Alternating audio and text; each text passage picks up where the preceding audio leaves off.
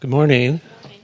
We're going to start with just a few minutes of um, movement. And so I invite you to um, adjust the movement to however your body can do it. We all have different body. That sounds too loud. Is that too loud? Uh, we all have different abilities, and so just modify whatever the movement is so that you're comfortable with it. This is just to help you bring your attention into the body. And you could do these sitting down, you could do it standing up if you want to, whatever's comfortable. It's a small room, so I don't know about lying down. so, but really respect what is comfortable for you and what's not comfortable for you. So, just taking a moment and finding a, a base with your two feet apart to support you and letting your eyes close. Sensing into the body. I Just want to read two lines from a poem by David Wagoner. Stand still. The trees ahead and the bushes beside you are not lost. Wherever you are is called here. So just finding a space for what here is for you and taking a few deep, intentionally deep breaths, maybe long, slow breaths in and breath out.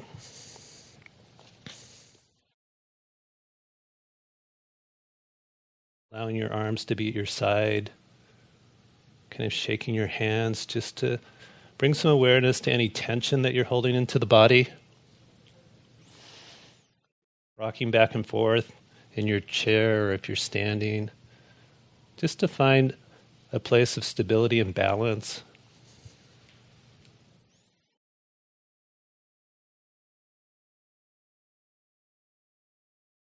And then, very gently, however you can do it in the small space, just raising both hands above your head. Slowly, everything slowly, so that you're paying attention to what it feels like.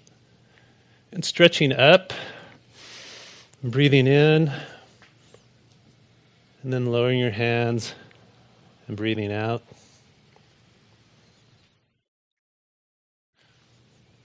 One more time. Slowly breathing in, reaching up, what's ever comfortable for you, relaxing.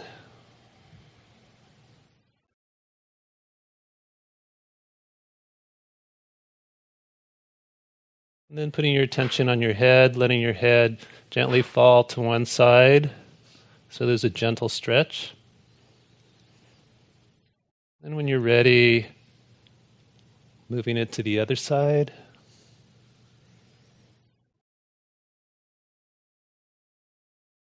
And then slowly letting your, ho- your head rotate in a circle, one way or the other.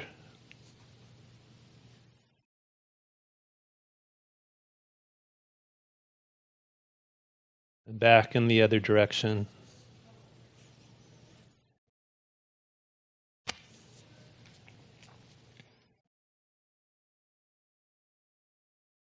Letting your head come back to an upright position between your shoulders. And raising your shoulders up towards the sky. Breathing in. Then breathing out and letting your shoulders drop. One more time. And when you breathe out this time, just making an audible sound.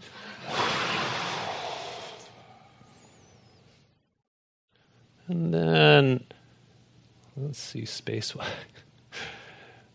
Allowing your one hand to in front of you, if it's possible, horizontal. Taking the other hand on the outside and pulling your arm towards your center for a stretch in your upper back and shoulder. Breathing in and breathing out and relaxing. Then the other arm. Same stretch.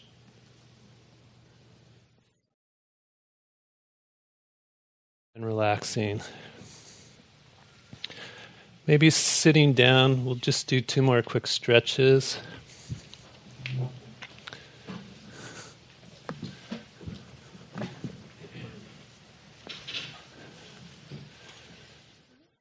Taking your, um, once you're seated, leaning forward and taking your hands and grabbing your ankles and allowing your body to fall forward in a comfortable position, not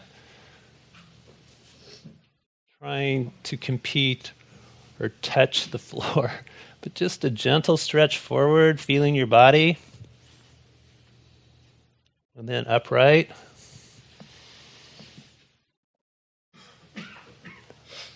And one more time.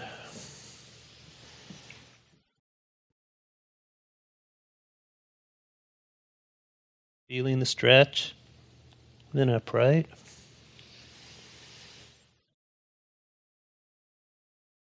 Then uh, let's see if this is possible. If you are able to cross your leg, doing the same kind of stretch, but holding on to your leg and just gently pulling towards your leg.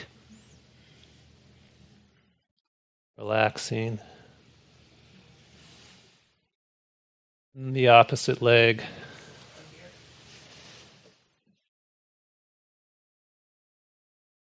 Pulling towards your leg. Relaxing. Feet just on the ground. Bringing your attention into the body. Body is full of sensations. Feeling the sensation of the body seated on the cushion or in the chair.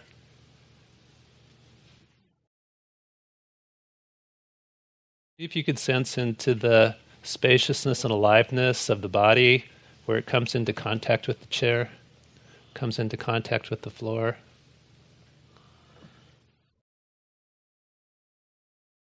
Feeling whatever sensations of tingling, vibration, pulsing.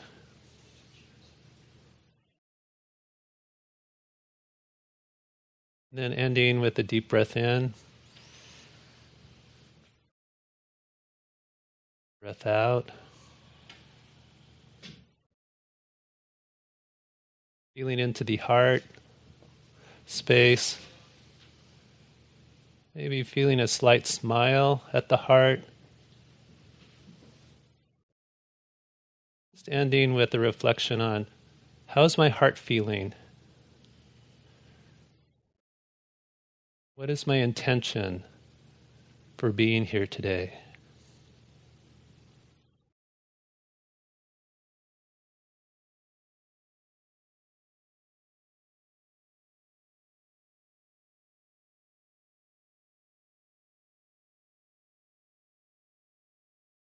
Thank you.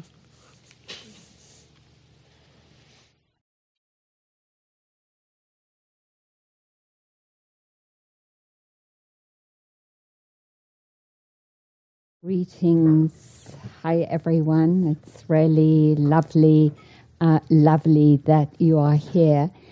And I just wanted to check in with you around seating that, um, that you are comfortable where you are and um, if you feel like you're in the wrong place, please feel free to move to another place or um, uh, just to make sure that where you are feels okay.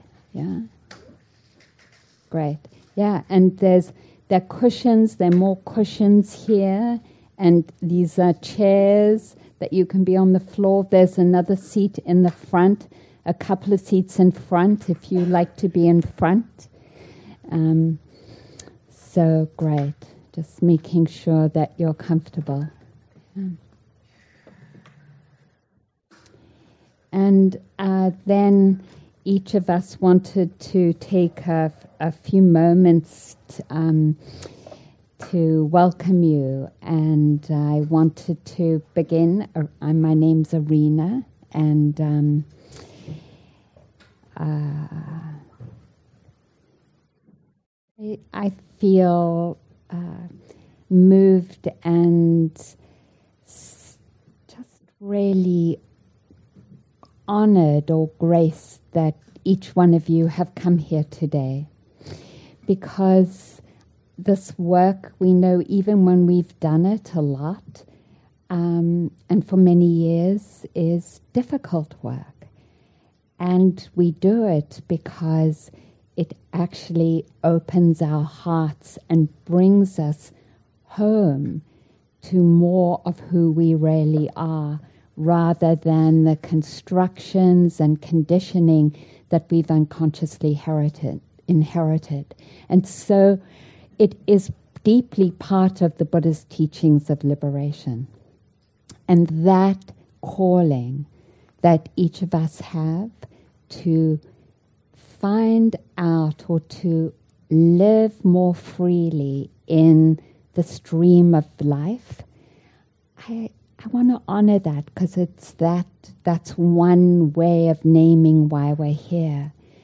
And exploring what the obstructions to that are, right? What what's stopping us from inhabiting more fully life? And so that's what we're going to do today, and um, we'll we'll uh, we'll explore that more deeply. I wanted to also welcome whatever you're feeling right now nervous, tired, oh my God, what am I doing here? Claustrophobic, you know. the registration was 30 and we're more than that, so we're in the small room. So um, that feeling or uh, happy, whatever it is, just inviting the, our inner, inner life into the room. And then I want yeah, for us to know that whatever we're presenting, we are acknowledging there's an inner life and that it's welcome. That, yeah, in this room, we don't have to pretend. Yeah, that's really important. And then I want to welcome um, the diversity in this room, and gender and gender fluidity, and, and age, and uh, sexual orientation. I don't like that word really, but I don't know what another good word is. Um, and uh, just whether we were born in another country or in this country, whether English is our first language or not, just to welcome that that is also living inside of us. I know I've gone over my time. welcome. To just use this. I think is that on? That's working. Hi, good morning, everybody. My name is Suzanne, and um, really echo what Arinna is saying. I'm so glad to see you all here, and I'm so glad that we're more than 30, even if we're squished together in this room. We are we are in the same boat. We're in the same skin. So it's really great that um, that you all wanted to be here this morning. I really wanted to be here this morning too, and um, I love doing this work. Right, I have found so much freedom from doing this work, and it is hard work. I do agree with that. Um, but I just wouldn't choose it any other way. And so, wherever you are on the journey, just also to really welcome that. Um, my prayer every morning is to heal this heart as it relates to other hearts. Right? So, like, I, that is so much in line with this work that we're doing. It's how do I live in the world um, honoring my own heart and honoring the other hearts of of the people I connect with, and in all all all of our different forms, right? Um, yeah, it can be really challenging, and um, yeah, I just want to honor us for for taking a beautiful Saturday to be together and um, grateful to Spirit Rock for inviting us to do this work here. Yeah, I think that's all I've got. Thank you. My name is Baruch. Um, it's nice to see you all. Glad you're here. We always have a choice whether we want to do this work or not. We can step on the path to doing the work or we could step off. So it's very inspiring to see a bunch of people who are interested in this process of waking up around our white privilege. We don't have to. So, thank you for being here. Um, I hope you have great benefit from the day. Mm-hmm.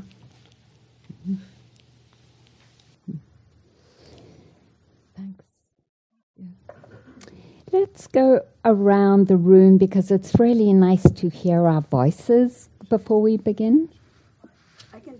I can pass. And yes. We can, like, this yeah, is like a talking good. piece. And maybe you can say your name, where you come from, where you're living, that is, and one quality you would like to call into being for this day um, courage, patience, generosity, non judgmental mind, whatever it is. So, I don't know. Is there any blessing our room? Anyone want to start? Trevor looks ready. Yeah, he did look ready. Yeah. Okay. and a quality that you want to invite in for this day. Yes. Thank, you. Yeah. We're doing beautiful. Yeah. yeah. Okay. Beautiful. Thank you so much. To soak that in. Yeah. I think that was great. So just um, we all brought such beautiful intentions. So if we just just have a mindful moment to let all of those beautiful intentions land here.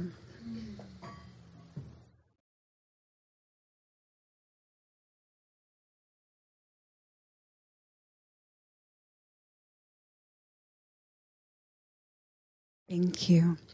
So um, we're going to just go over some communication agreements for the day, and um, so uh, maybe I'm going to shift that a little so folks can see. Yeah, yeah, yes, where it is. That can you kind of see it from there? Yeah, ish. Okay. Um, and I'm going to we're we're going back and oh, forth. Good. Yeah. Okay, great. So the first one, um, try it on. We're going to invite you to do some different things today, right? So. Um, I heard some people inviting, you know, willingness and surprise and this kind of thing. So, just really to um, maybe we're going to ask you to do something that feels uncomfortable, right? So be, try it on a different way of thinking, try it on just to bring that willingness, um, your, your willingness to take risks. I think it's brought a lot of people here to do that, right? I just want to say that um, the purpose of the communication agreements is to provide I like the metaphor uh, from the Metta Sutta of um, the line that says, Imagine that the three of us have our arms wrapped around you. Because if you're really doing the work, you are probably going to make mistakes. and when we make mistakes, all kinds of interesting things can come up. So we are giving you permission to make mistakes to stop and be accountable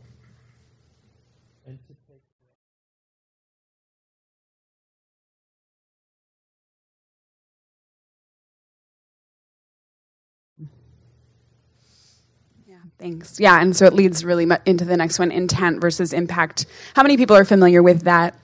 Right, I think it's uh, in a lot of trainings of this kind of work and just in any way we can have this experience. I intended you to hear it like this, but the impact was something completely different, right? And so being able to discern the difference between those and if your impact actually was harmful to somebody that you're you're willing to hear that number i mean i think number one is the most important thing you can take the feedback right and let it let it touch you right if you can do something to mitigate any harm, that's great. Sometimes we can, sometimes we can't. But I think a first step really is just being able to say, wow, okay, that landed differently than I intended, and really having another person understand that you got that.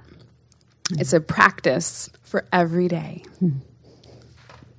So the next one is take space, make space. So this is just bringing awareness to how much space we occupy in the room and our, our willingness.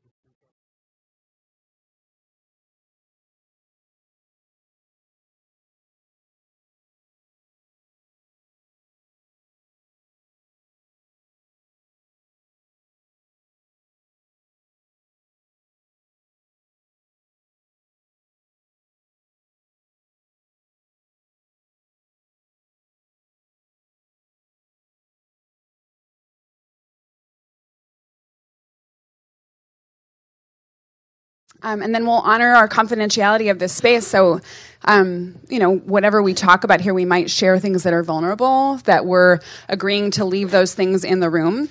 If you happen to see somebody from this workshop at the grocery store, you know, a week from now, that we're not going to walk up to them and say, hey, that thing you said, right? We can ask, you know, is it okay if I check in with you about something that I heard?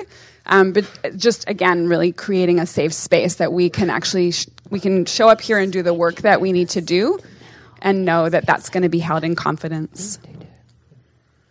Sorry. And um,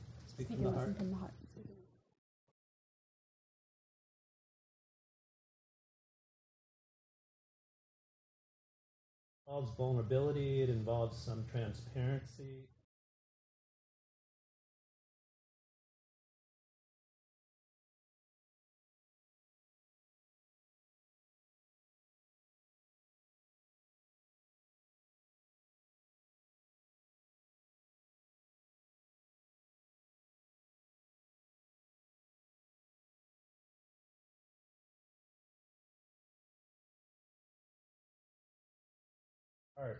In this moment.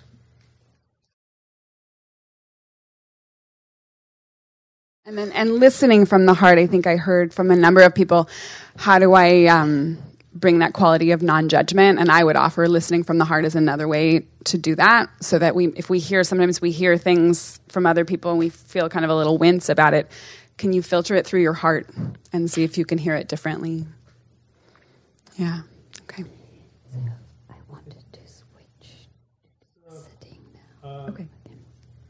Can I, Shelby or somebody? I to turn this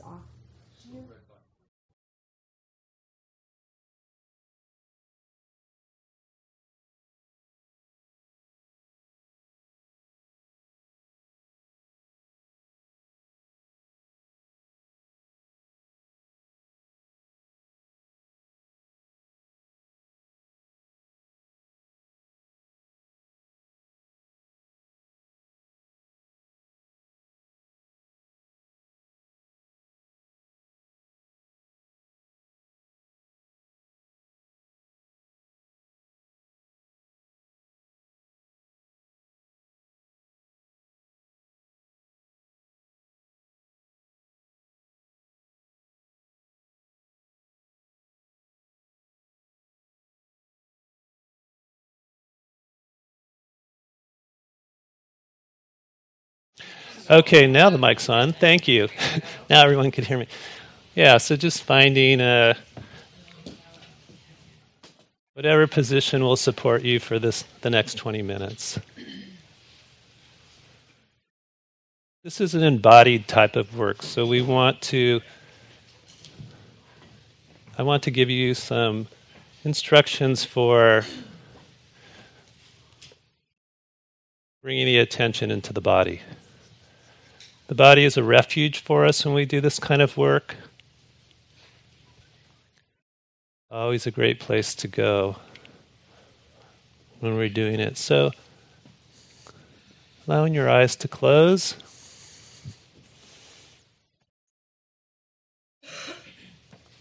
Just coming into stillness.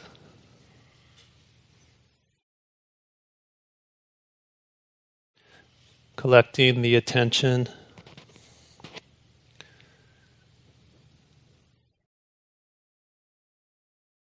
Opening in the most simple way of breathing together, consciously, beginning with one long, deep inhale. Then a slow exhale.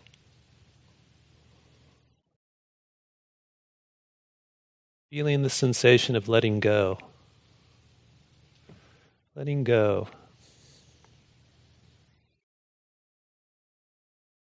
Another full deep breath in.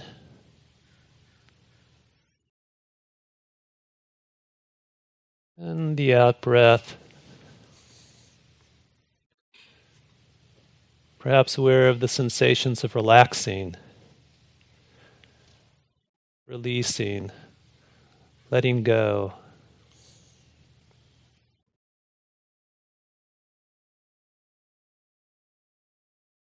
So,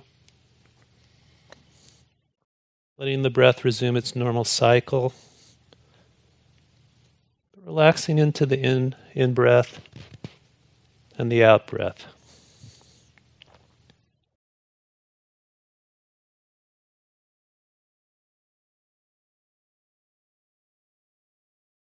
On the next breath, as you breathe in, when you breathe out, see if you could soften down the length of your body. Noticing places of tension.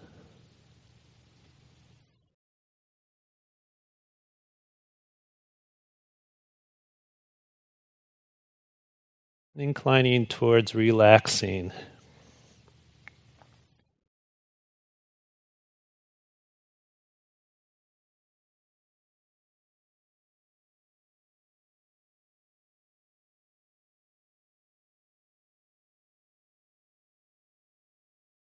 Noticing the degree of presence that's here for you.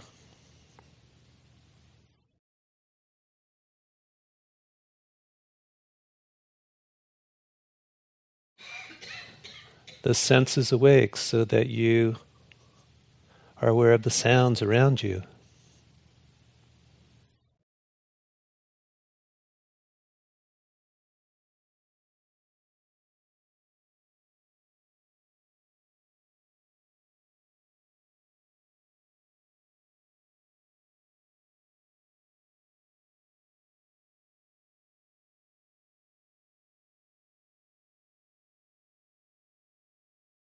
An inner listening to and feeling of the sensations in the seated position, in the sitting position.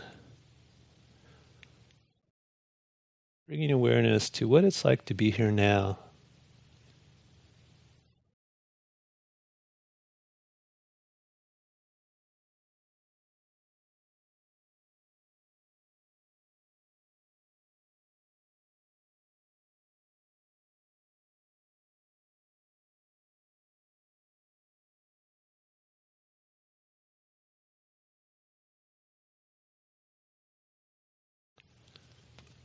Sensing into the state of your heart right now. The simple inquiry of how does my heart feel? Noticing if there's a quality of openness, tenderness, fear, numbness, contraction or softness.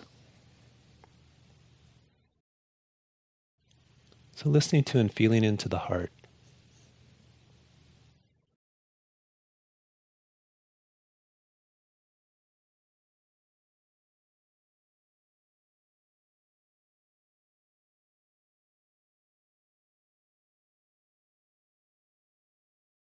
Again, just Simple inquiry What are my aspirations for being here? My intention for being at this day long? Or in my life right now? And just know, noticing that everything is in a constant state of flux.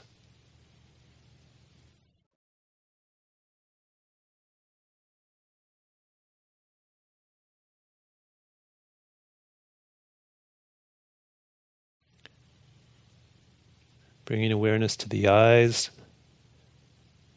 letting the brow be smooth.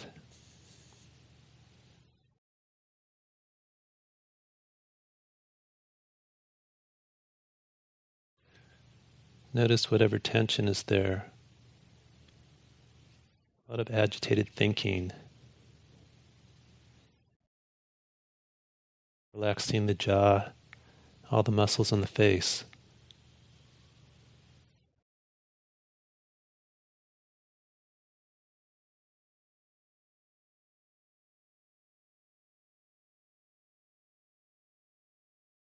Just feeling into the body, beginning with the shoulders.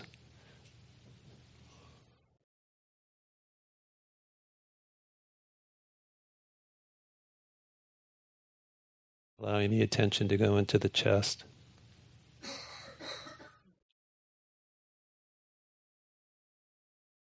Down into the legs, just noticing that this body is full of sensations.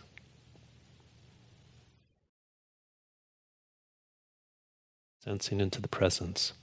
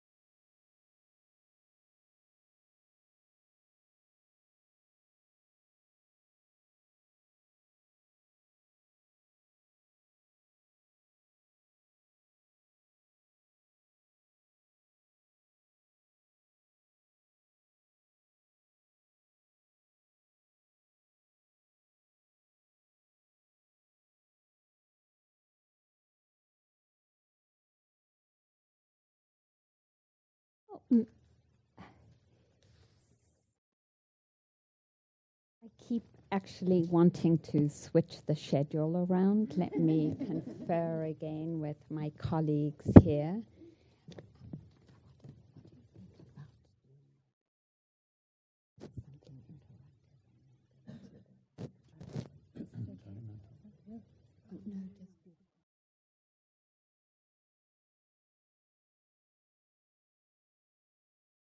So, what we'd like to do is to invite you into threesomes and um, preferably with some two people that you don't know. And we'd like you to. Oh, who's introducing this? Thank you, thank you. Okay, go ahead. And maybe um,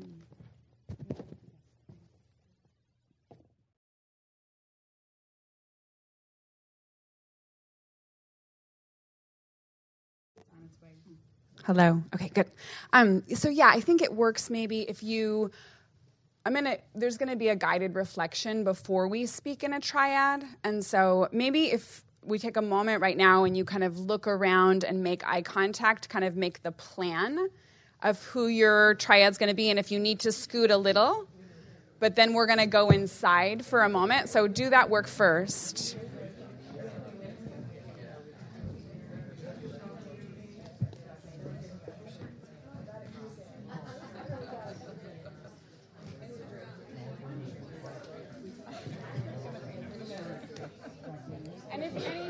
If there's anybody that's, if raise your hand if you're looking for a triad right now. So it looks like, and maybe people can pull a cushion and. Anybody else, raise your hand if you don't have your triad. Okay. So then, um, are, we, are you looking for a triad? Is there a so is there anybody else that's outside of a triad at this moment? Then we'll have a group of four, no problem. I think, but they they have somebody that's going to move. Okay, beautiful. Okay, so now.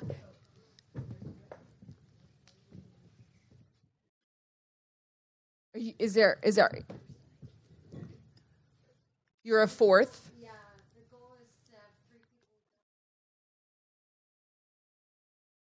So you have you're you're at this point on your own, or okay. So maybe there's a group of two instead of a group of four. So I can't. I don't remember your name. Janet and and Lorena. Okay, Lorena. So maybe what you can stay where you are now, and when we are ready to talk, you can come back together. Okay, beautiful.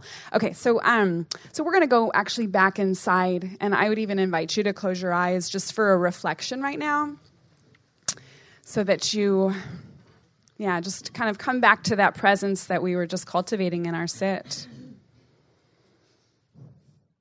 And I'm going to invite a reflection um, of qualities within ourselves that we appreciate. I would say beautiful qualities within ourselves. I'm going to offer a few different entryways for this and just take the ones that work for you you know, if other voices arise, just gently set them aside. And just know that it's profoundly helpful in this work to be able to connect to the things about ourselves that we appreciate.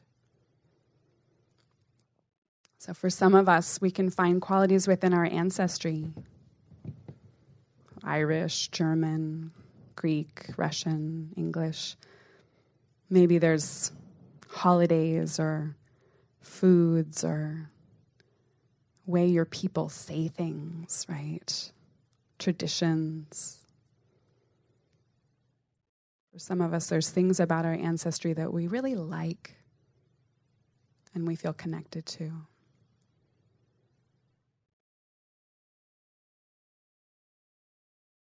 For some of us, we can find qualities within our families I was reflecting upon the faith that my grandmother had and how I feel like I have that faith. Maybe there's laughter or some quirkiness that's come a way we act with siblings. Something about ourselves that we're like, oh, I really like that about myself. Maybe there's a beautiful quality that has arisen in us because there was something challenging in our families. And we really appreciate the way that we have been able to find a different path.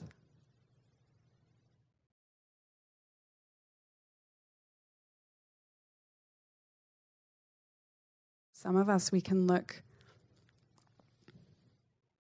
to the intentions that brought us here today, to the intentions that we called into this room. Right? That we decided we want to come here on a Saturday. Maybe that's a beautiful quality within ourselves, our desire to awaken, our desire to unlearn our white conditioning.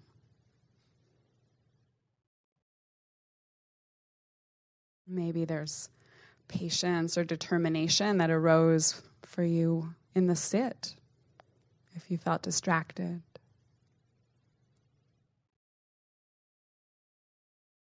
So I'm just going to invite, if any of those have landed for you, to just take some time to dwell, right? That's among our foundations of mindfulness, to dwell in our wholesome qualities. Just to let that feed you. And if anybody's still looking, call to mind somebody that loves you. What would they say?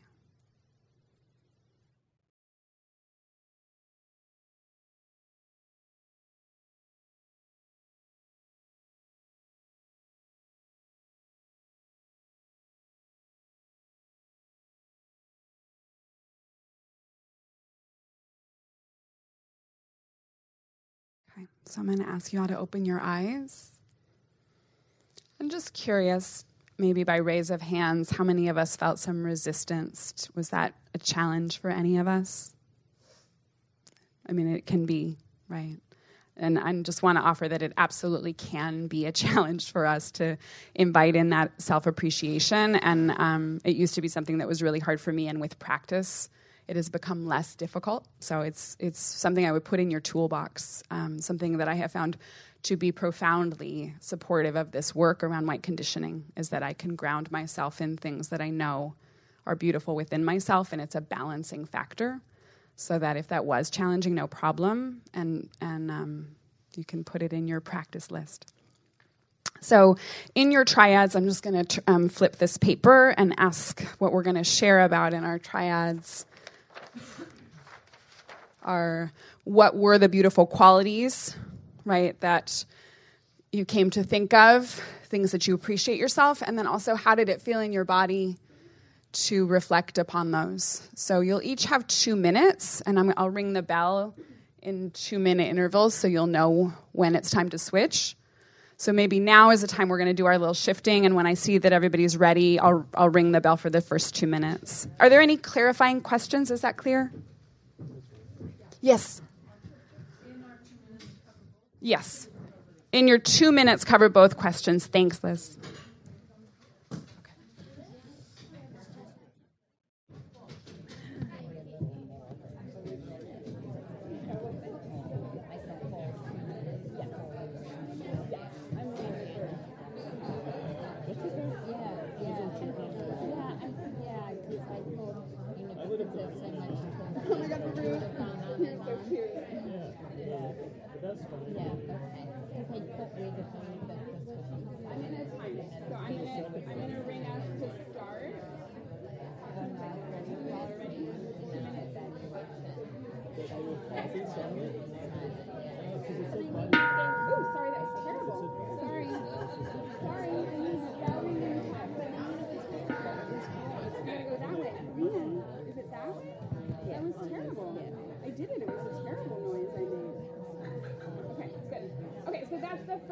lesson should start.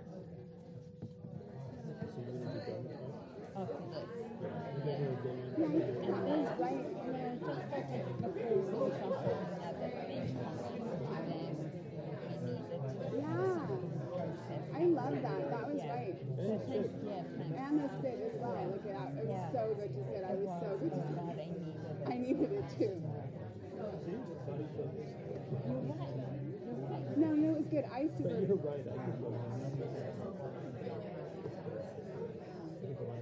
Um, okay. I really appreciate your guidance in at the beginning too. Yeah, Also too. really Lovely. Yeah. Yeah, I love that. I love. Your instructions. We should do Just wanted to give some turn to Laura and say. I read, read the novel. Okay. I'm like, You were so okay. responsive. Thank you. You were like great. I had to like include a few extreme things like, yeah, we're only halfway through the body. Just do the rest of the body and to do the rest on your own. It's fine. it was fun. That was just one minute. Yeah, it's fast. We need a little more than two minutes. You think? Maybe two and a half minutes. Yeah, yeah, yeah. We've got our six, so I'm just gonna keep it. So yeah, it's a Because like so fast. Yeah. So I'll give it. You think two? I'll give it two.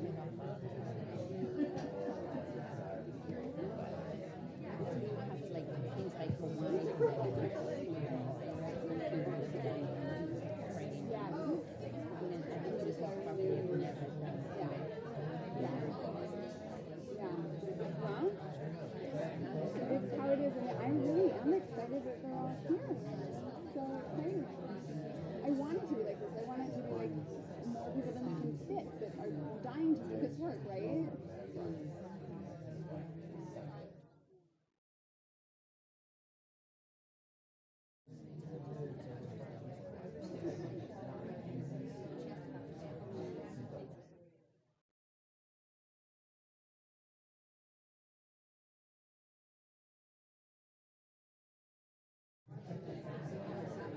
You want to share a beautiful quality? I might. I'm gonna actually. I'm gonna ring because that's two and a half. I'm ring then maybe you'll stop. I'm gonna try it again.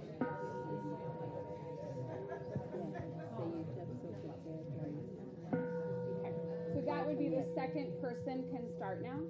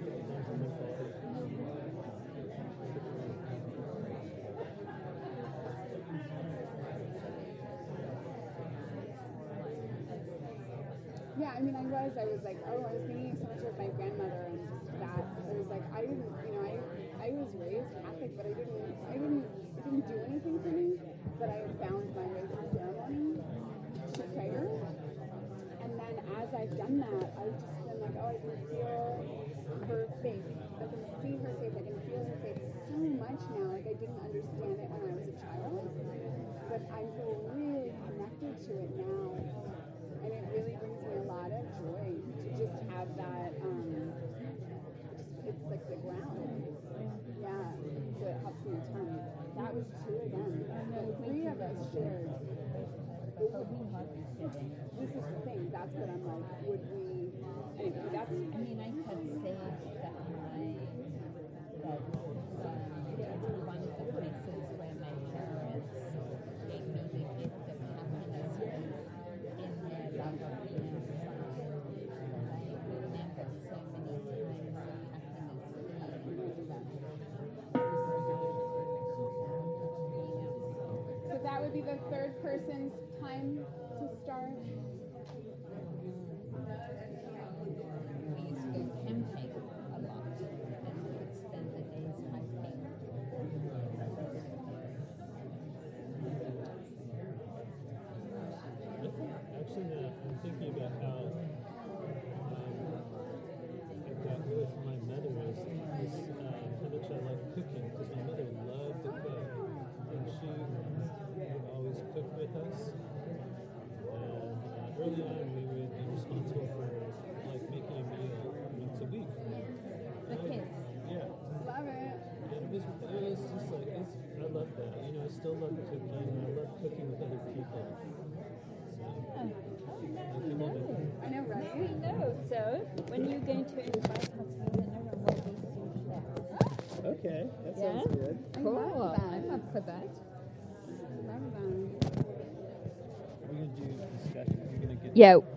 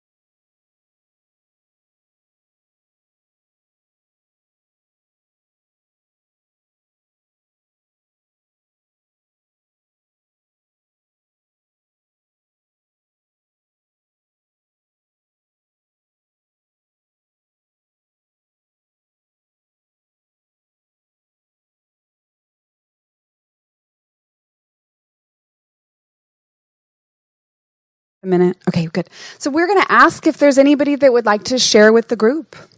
If anybody wants to share, we'll maybe take, I don't know, three, four, five people if you want to share with the group something that you shared within your triad. Anybody willing?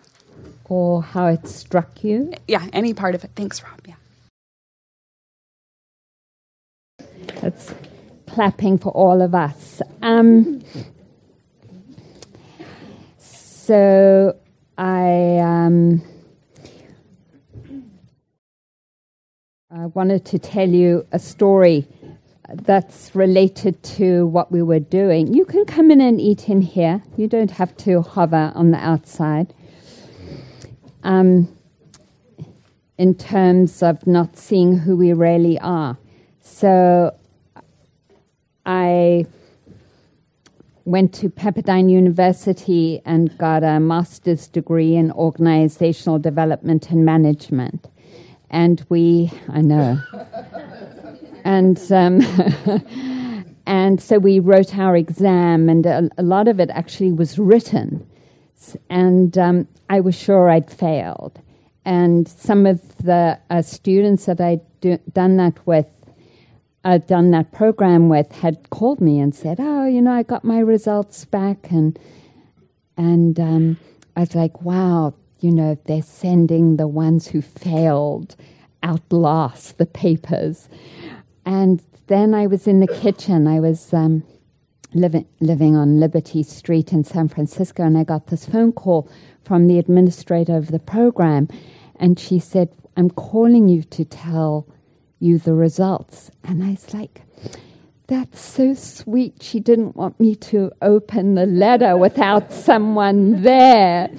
You know, and, and I watched myself tense. And she said, I'm t- calling you to tell you you wrote the best paper that we've received for many years. And we wanted to invite you back into doing a doctorate. And I'm telling that story because it, as I deepen into my practice, um, how it's penetrated more deeply into how profound it is that we don't see or not see, acknowledge and live with our strengths and beautiful qualities. And what um, what this practice, the Buddhist practice, does is to reclaim our natural heritage and lineage of beautiful qualities. That it's not an add on, it isn't like paints, pasting something superficial over who we are. Rather, it is a turning towards what is living there already. That if any of us spent time with each one of you, we would tell you, this is who you are. And that this work uh, about white privilege is both an uncovering of the negative conditioning, and I'm going to talk more about that in a moment, and an uncovering of the beautiful qualities that are living already inside of us. And that we can't do this work. We can't unless we have a connection into what is beautiful and alive inside of us. And that's why I love the combination of a Buddhist practice and of uncovering and disassembling the dynamics of oppression. Because a spiritual practice is about the pathway, building and sustaining that pathway and acknowledgement into what is alive and beautiful inside of us. I used to say that there was a man, Dr. Trimmer, who I looked up, and there's only Dr. Trimmer's lawnmowers on the web, but he said, so I don't know who he is, but he said, You are a miracle of creation. Bow down to yourself. And I love that because we are in our own unique expression of life and creation and creativity. We are miracles. And we deserve, we deserve to bow down to ourselves in respect, as does every other human being who comes into our life. And so, in that invitation, I wanted to acknowledge the peoples who originally lived here, the Ohlone, the Pomo, and the Miwok. Um, they uh, are uh, providing the most amazing leadership in the Bay Area. I don't know if any of you have gone on the oil walks or um, on the shell mound rituals and many of the other um, standing rocks um, ceremonies and demonstrations. And so I wanted to honor them for their leadership in this, in blessing, prayer, and love.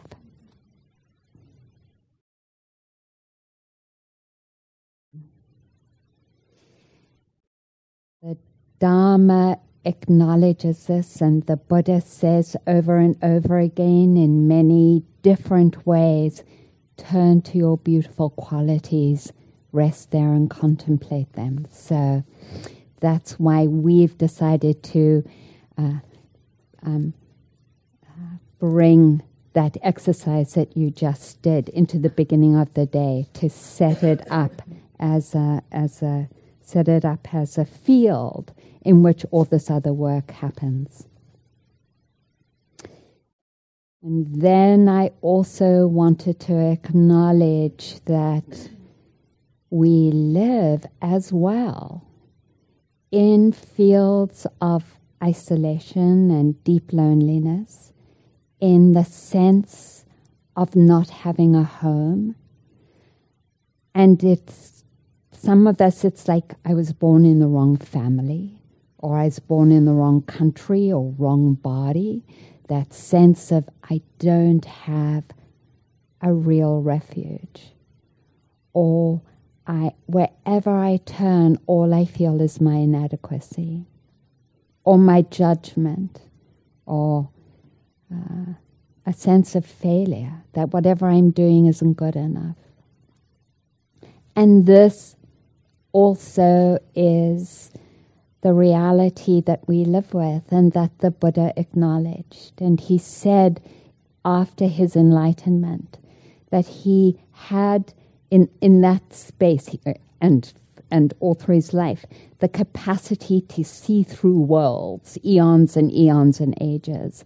And as he perceived into those timeless rollings of life and death, he said, I couldn't find a time where there wasn't delusion and this kind of suffering, of inadequacy, of homelessness, of judgment, of, uh, of feeling lost. Uh, um, I couldn't find a time when there wasn't this delusion and ignorance and the expressions of it.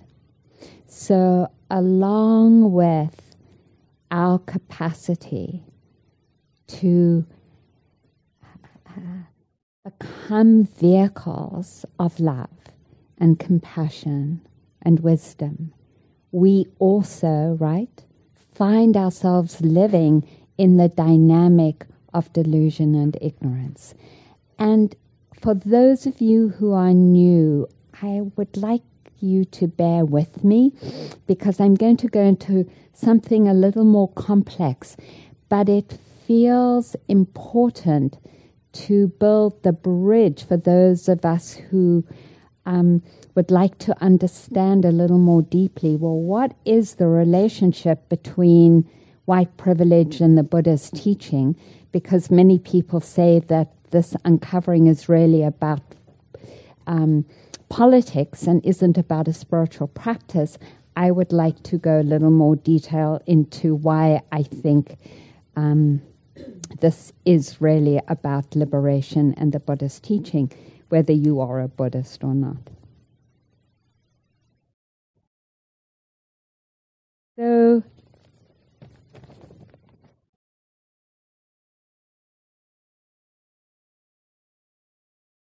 doesn't always feel like it, but sometimes we get a taste that we are a flow of energies. It might be the breath coming and going. It could be that it's so prosaic and ordinary that we don't actually notice it, that you know, a moment we are feeling a, there's a pain in our shoulder, and then in another moment we it's not there and we've already forgotten it. One of the gateways into the mystery of life is turning our attention towards the flow of change. And as we do, and the mind gets quieter, we actually begin to experience that there is not anything solid in any part of our life, but a flow of physical sensations, of thoughts, of different, what we might call emotions, what the Buddha calls mental factors, that we are just this flow, which explains how we age, right? there is this flow of life happening through us. In each moment in that flow, there are thousands of moments of consciousness. And in each moment of consciousness, there are a particular constituent of factors that I'm going to now say that are always there. And the first factor, mental factor or capacity of the mind, is to recognize an experience through one of the sense spaces. So when there is a visual object, perhaps me or sound, this body or sound, there is seeing consciousness that arises or hearing consciousness, one at a time. So, seeing consciousness, hearing, seeing it happening very quickly. So, it feels like it's happening at the same time. So, there's the seeing consciousness that arises as contact is made with the visual field or with the hearing field or with the tasting field. What else? Smell. What else? Touch. And the Buddha calls the mind the sixth one, the thought field, right? When that contact happens, then there is always the feeling of pleasant, unpleasant, or neutral. Whatever is happening, whatever sound, looking out the window, immediately, pleasant, unpleasant, or neutral. It's so fast. And then there's the capacity to perceive. There's intention. Baruch so beautifully guided us in the meditation this morning. What's your intention? There's intention actually in every moment of consciousness. And a number of other things that I'm not going to go into, but those are particularly important. And then, and then, in each moment of consciousness, there is either ignorance and delusion and all the negative qualities that come from that, or faith, because there's in, and this is amazing, in Buddhism, if you feel any beautiful quality of generosity or compassion, there's always faith in the mind. This faith is not faith in a person or in a situation, it is faith that it's possible to cultivate the beautiful qualities. That at any moment, and this feels so important to this work, that at any moment, because each consciousness that's happening is, as soon as we think about it, is a new one. In each moment of consciousness, it's possible to call in the beautiful qualities. We are constituted that way, and faith is the beginning then, the turning of I can. Even if I feel lost and caught in hating, I can in the next moment say, May I, may I find love, may I find forgiveness for myself and that hatred. What's really important, coming back to delusion and ignorance, is that it's often operating in our mind. And I know it would be nice, it kind of would be nice actually to have a little bit of the scribed so you can see it, because I know some people are auditory and some people are visual. So, um, so we have. So I want. So can we just have delusion on one side and faith on the other? Delusion and ignorance.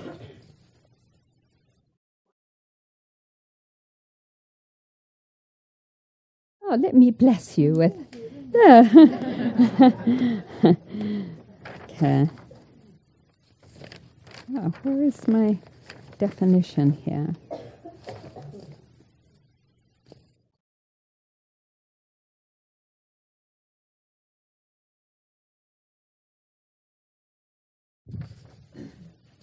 Okay. So, hmm, I'm missing something. Okay, well, I, I'm missing my definition. I don't know where it is, which is, oh, maybe here it is. Okay, here's the definition of delusion its characteristic is mental blindness. And this is really the definition of white privilege. But this is how it's happening in the mind, right? When delusion is present, there is mental blindness or an unknowing. Its function is non penetration or concealment of the real nature of the object, right? That moment of consciousness and the object, there is a non penetration or concealment. It is, the, it is manifested as the absence of right understanding or mental darkness, and its proximate cause is unwise attention or misinterpretation of things. Can you see? That good enough? I'm Yeah, that's good. That's good. So, what? Yeah. Yeah, and everything is taped as well, so you can listen to it. Although I'm, I was like, God, it, well, I- stay, focused, Arinna. So, um, the the formal definition that comes from Bhikkhu Bodhi's trans, um, translation in the Abhidharma is delusion or ignorance characteristic as mental blindness or unknowing. Think of a policeman, because it's happened a thousand times, stopping an African American in a car. That person are uh, going to get their driver's license and the policeman shooting that person. What's in the mind? It is blindness or unknowing, and it cannot penetrate the situation. It is a non penetration or concealment of the object of consciousness or this person. It is manifested as the opposite of right understanding, but of misunderstanding the situation. And it is described as a mental darkness, and its proximate cause is unwise attention. I use that example because it's extreme. We, we are, we experience this hundreds of thousands of times, millions of times, these mind moments. Whenever we don't respect ourselves, this is what's going on. We, our, ourselves are concealed from this moment of consciousness when there is delusion. We are not perceiving ourselves. And we're also not perceiving others in their reality. When there is this quality of delusion, there is always shamelessness. That is, we're not scared to shame ourselves and others. There is fearlessness of wrong. That means we're not scared to do something that is harmful. And there is restlessness, which makes sense because restlessness doesn't allow the mind to penetrate. It's like, it's like dissociation, where you, you're, you're not connected to the experience, you're out. Now that makes sense, doesn't it? That they're those energies because I'll, I'll go. I'll, um, um, when we are conditioned as white people, we're conditioned through shaming and the energy of not being scared to harm, of course, because this conditioning is harmful. So, how is it happening? It's happening through these energies.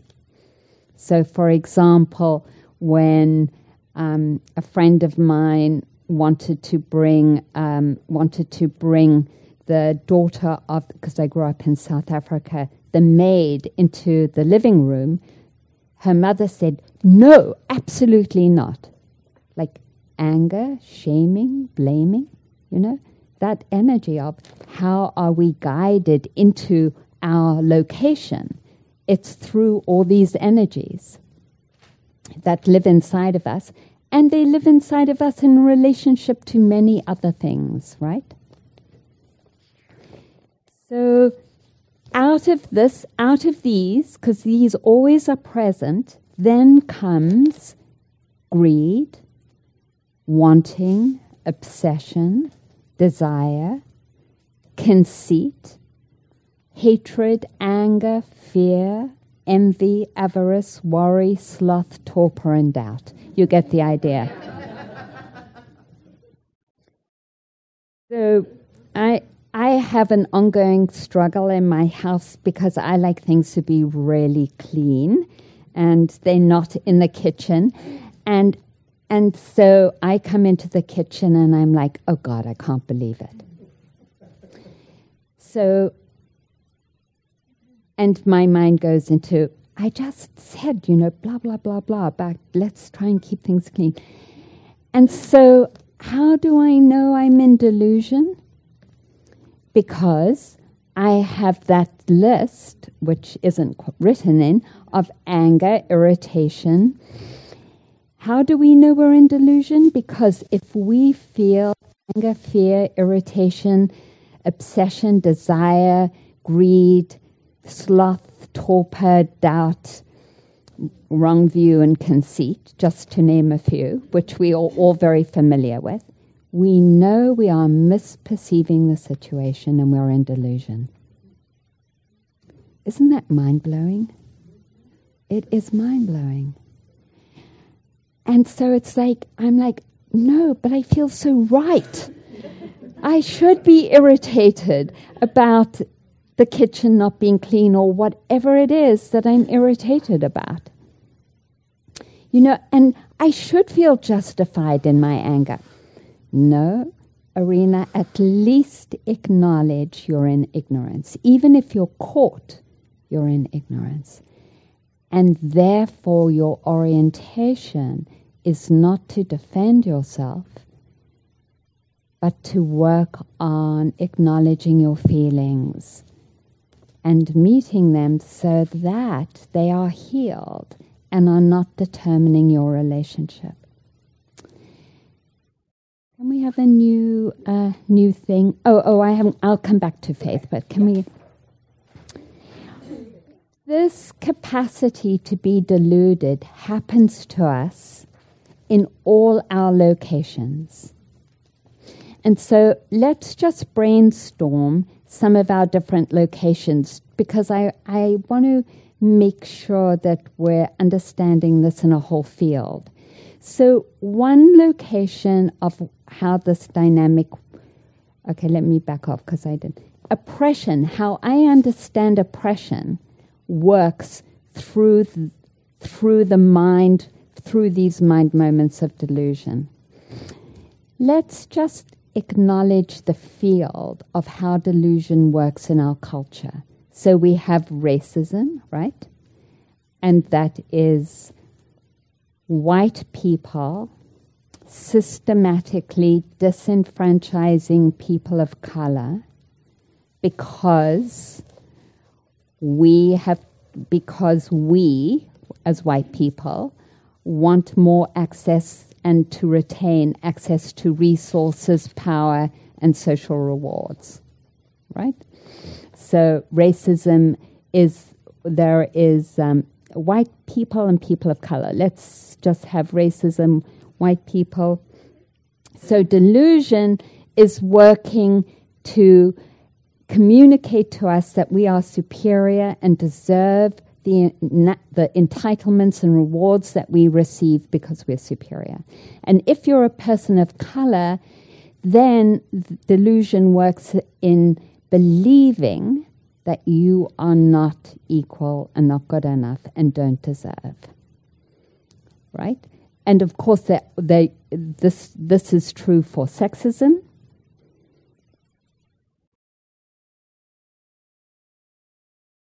So we could say men and women. Just what are some others? Nationalism, ageism, homophobia.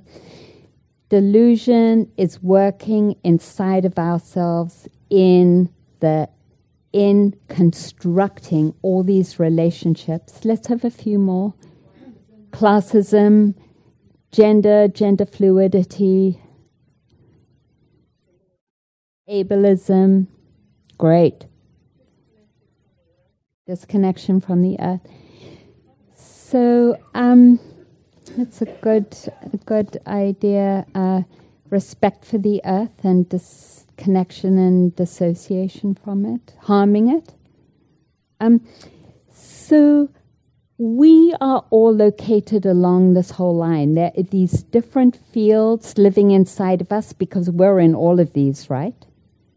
Like, depending on whether we're younger or older or physically able or not, delusion misperceives what the situation is in the negative expressions of this dynamic of oppression, in its negative expressions. Delusion is at work. And we are on both sides of the, of the location, privileged and disenfranchised, all of us. And there is strength in both sides there's strength in both sides. And we're going to go back to that. So we're all living with this. And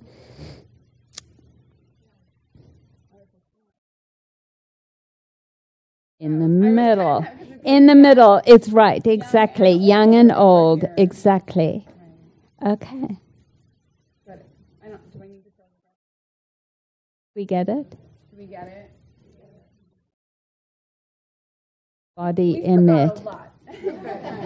yes. Elitism, yes.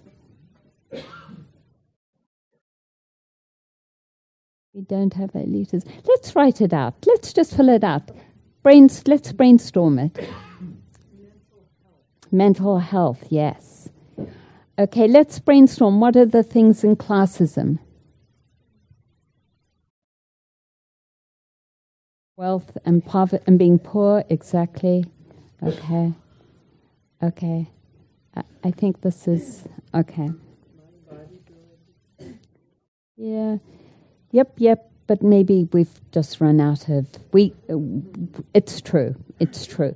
I think there's something. I. I just. I think it's amazing to name it because we're acknowledging the ways that we've been conditioned that haven't respected what is beautiful, that hasn't respected the integrity of life.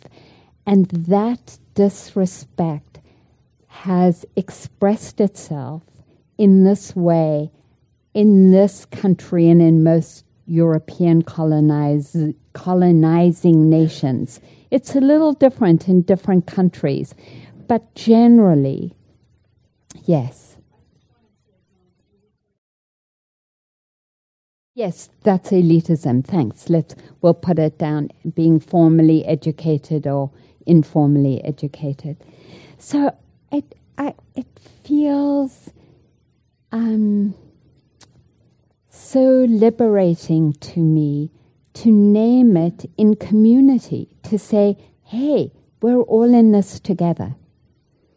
We are we have inherited this concealment of what's true, and we've been acting it out unconditionally. Right? So, and because we've been acting it out conditionally without knowing it, we have held these systems in place that hurt us and other people. Then, let's go back. And then what's beautiful is that we have the capacity to liberate ourselves from this concealment and ignorance and oppression. And the first is to trust that we can. And we know already from all the, the uh, leaders, the amazing leaders that we, whose shoulders we stand on, um, that um, we have that capacity. Faith, faith in the beautiful qualities. And the next one is mindfulness. That the, one of the greatest tools in this process is to bring awareness to this dynamic.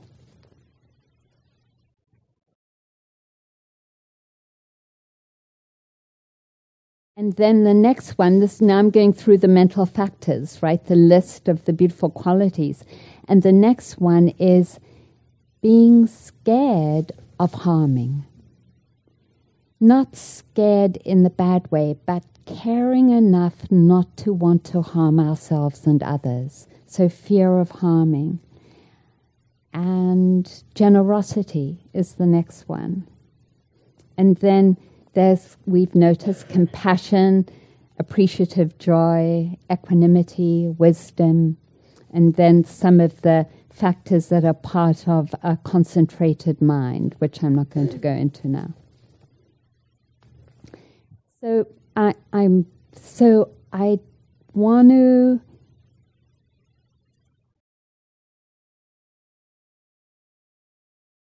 as warriors I want to point out, because the Buddha sometimes talks about enemies, but enemies really in terms of the mental factors.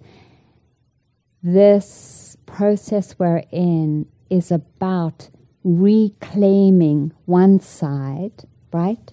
Is building faith and mindfulness and fear of harming, compassion, love, wisdom, equanimity, and turning towards the other side because when we do with mindfulness and love, this begins to weaken and finally dissolve. So the tools, and I'm saying this because it's so easy to go into self shame and blame around this, the tools of disassembling white privilege are calling in the beautiful energies, which is the practice for fully awakening ourselves as well as awakening our communities, bringing in courage and patience and non harming. Does that make sense? So then we're going to look at, so this is the inner workings, and now we're going to look at how does it express itself culturally and socially, right? because you can't just name it on the personal level. You have to see the impact, right? We talked about that earlier on.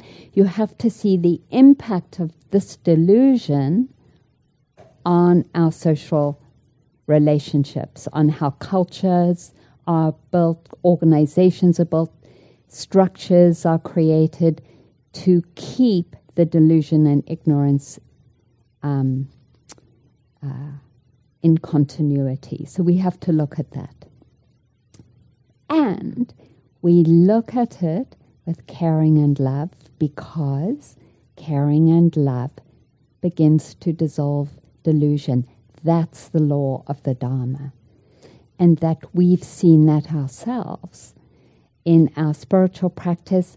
And when we go to a friend who is giving us this beautiful environment of witnessing with caring, we feel the energy of that, right? The gift of that. Mm. Are there any questions? yes, Mark.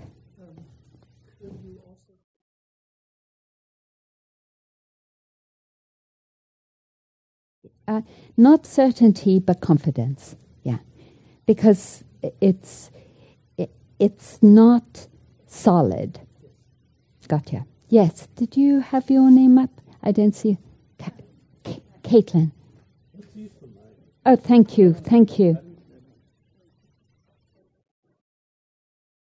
Yeah, and then well, time. Yeah, we have to stop. Yeah.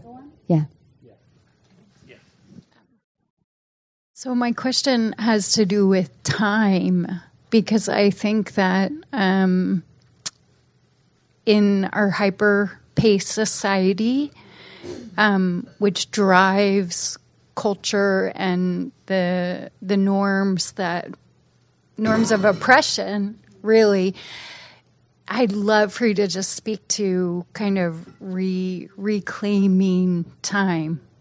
And I know this has to do with mindful awareness, and but like how how to slow down the momentum to begin to Awareness actually slows things down. In reality, the stronger awareness is, the, sl- the, the more things, the more experience is perceived correctly. You don't actually have to slow it down, just to say that.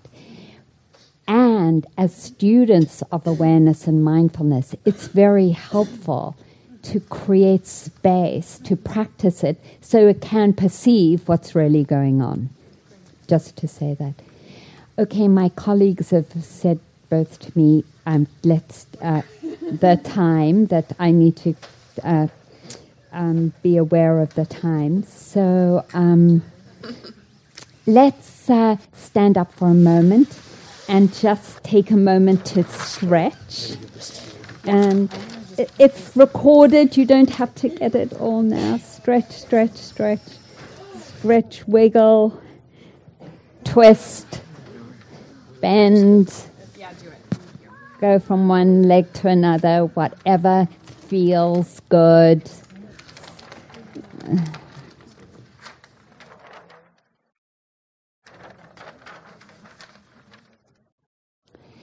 Thank you. Thank you for your listening. And um, we are going to go on to the. It's good you call it fun. I'm going to just use this. So um, I think probably you'll sit back down, but we're going to get up and be moving around soon. Um, so I'm going to use the words target and non target. Yes, it should, in fact. Thank you. It's safe to make mistakes. And I'm just doing that to show you all.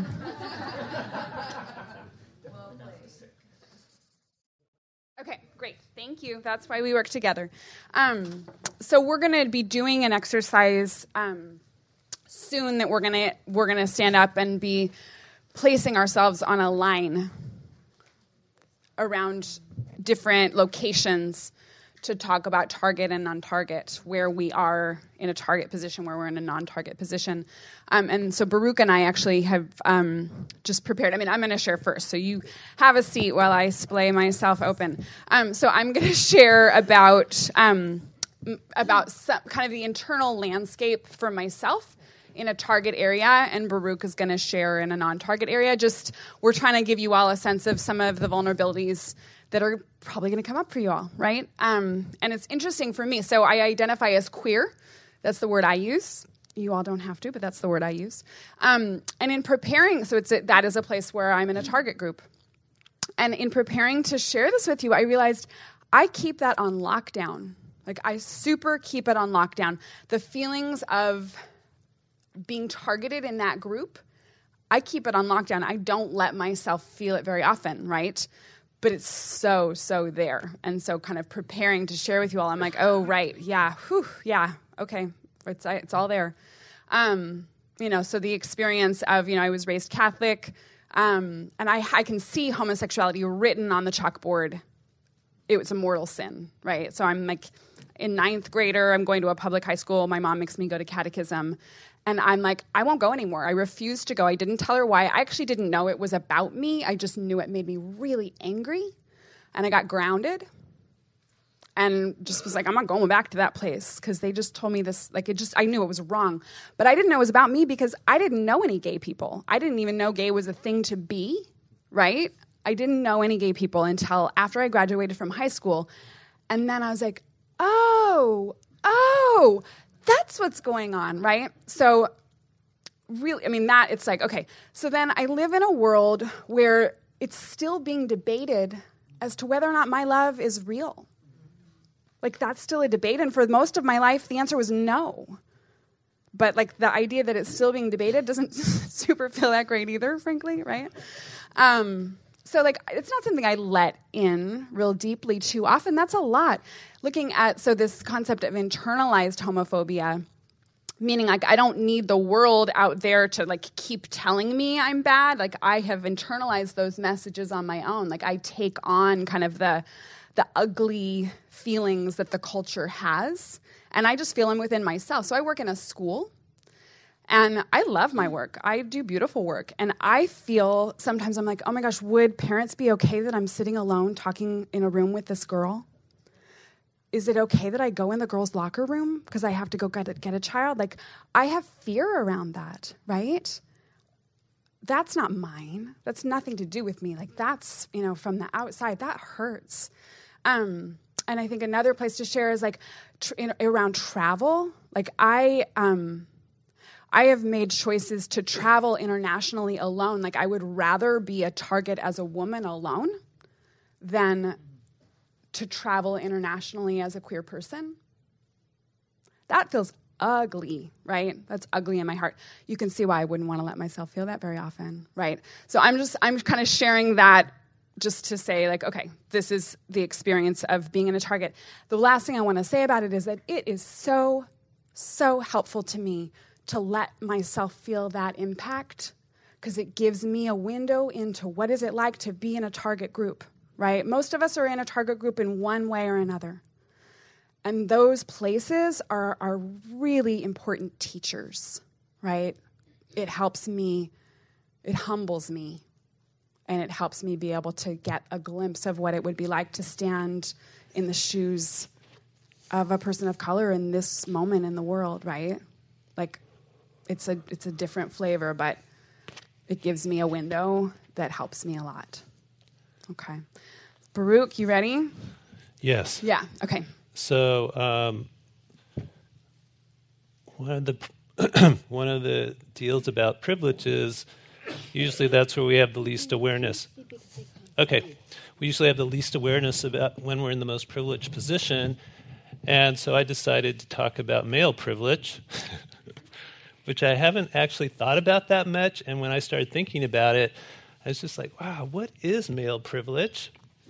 And that's actually one of the privileges about being in a position like that is you don't really have to think about it. And I started generating a list of all of the things that I don't have to think about because I'm a man.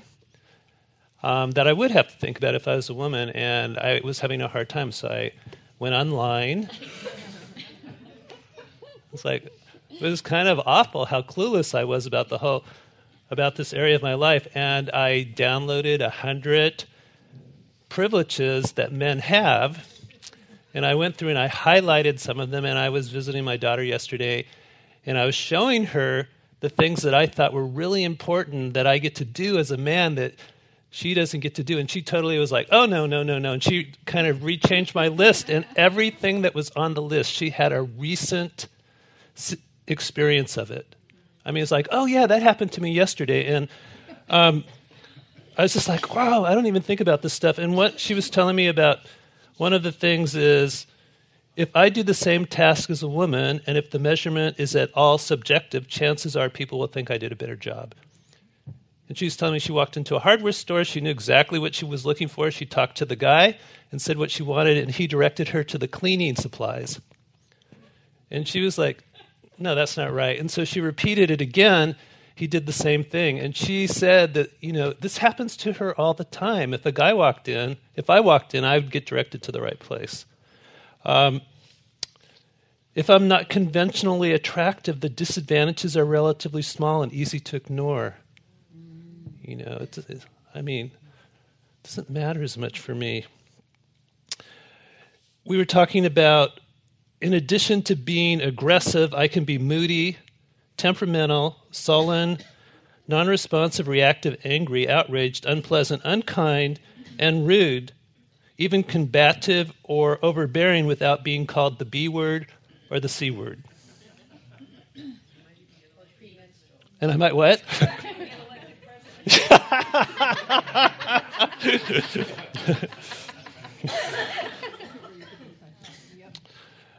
this one, I I was totally surprised when we were talking about this. As a pedestrian, I do not have the unrelenting, dehumanizing experience of heterosexual men regularly offering to let me walk on by so that they could check out my ass.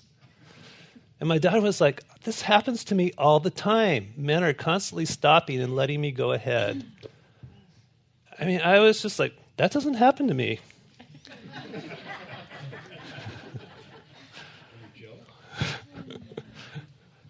No, it's okay that it doesn't happen to me. so, I mean, and the list goes on and on. And so I'm, you know, and the, as Arinna says, I locate the position of being a man, and there's so many advantages for me moving through the world, things that I don't even have to think about, that I take for granted that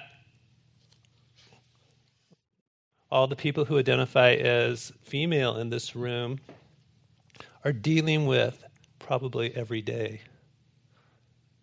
You know, so I deep bow, and I've spent a lot of time thinking about white privilege, but I was very humbled when I started really reflecting on all the male privilege that I have.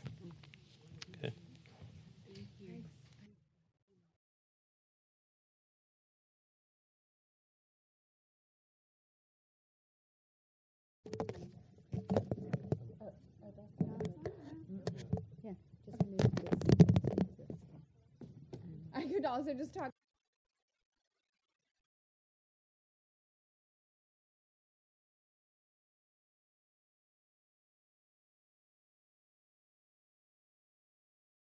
Uh, This is, yeah, yeah. Okay. This is working.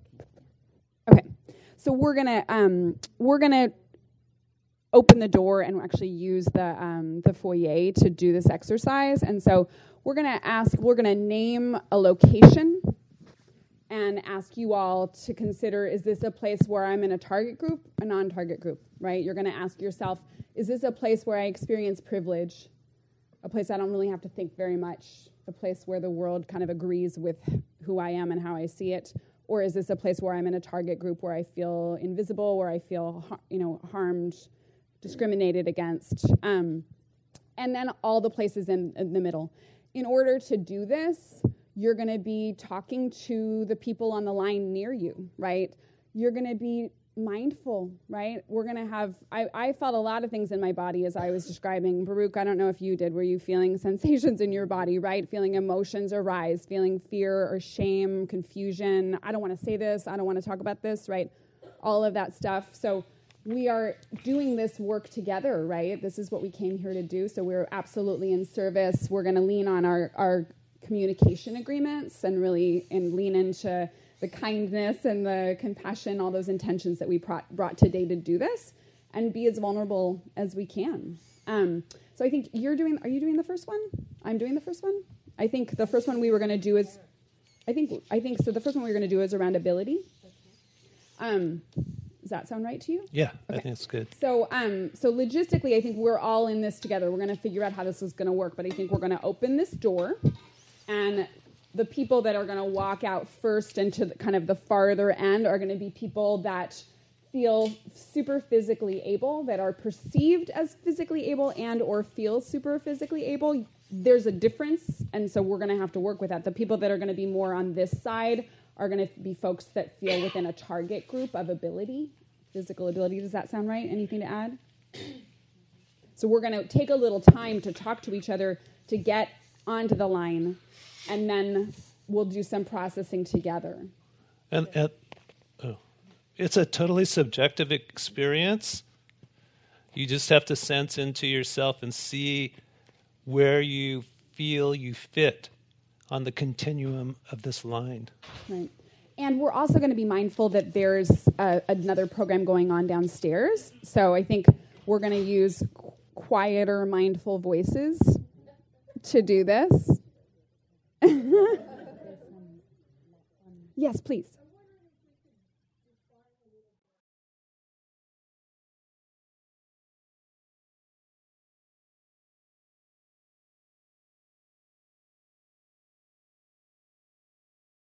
Yes.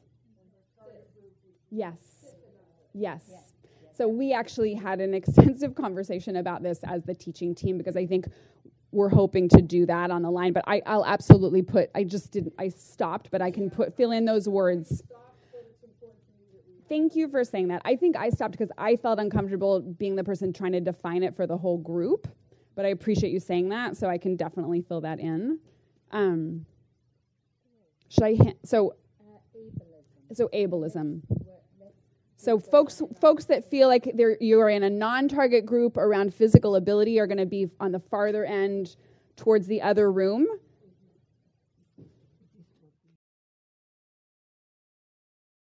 We're just going to invite everyone back. Can you pick up the bell and, um, and invite everyone back? Hey, hey, Burrows. Just, I know it's chaotic, but let's wait a moment because everyone is talking to each other. And, um, yeah, I'm sure it's really noisy. We can go outside too in the patio and just like, around the. We could do stand up, sit down.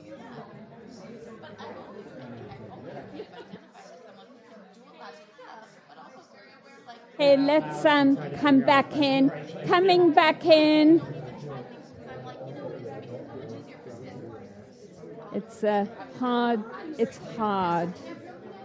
Hello. Oh, this isn't working.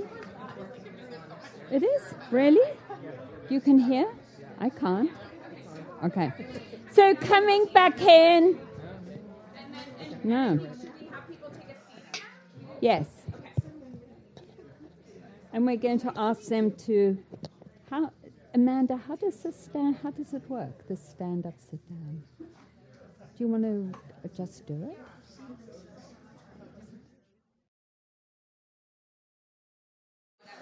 Can you hear me?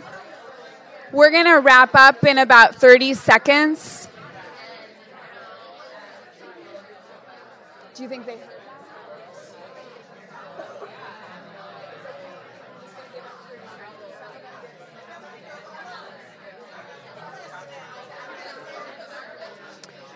So I'm going to call your attention back now. If you can hear me, can you give your eyes to me? If you can hear me, can you look in my direction? Thank you. So we're wrapping up our conversations. It's great.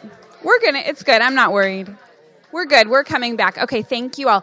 So I'm going to ask, we're super clumpy, and I'm going to say, to the best of our ability, can we just unclump a little bit? Right? So, like, if we just make it so we can see each other a little bit better, meaning that this kind of middle area might scoot that way, that's okay, but just make it so we can see each other just a little bit better. And then we want to have take some some time to hear what this one's been like.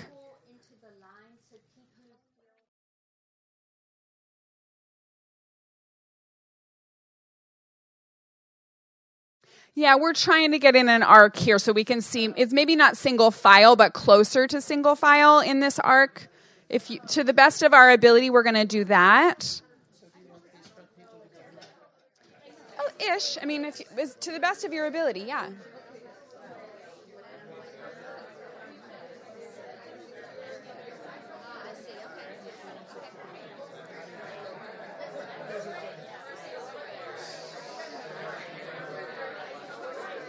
Okay.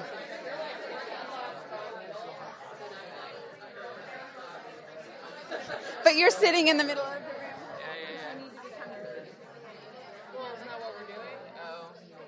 We're going to share in a moment. Okay. Your position is.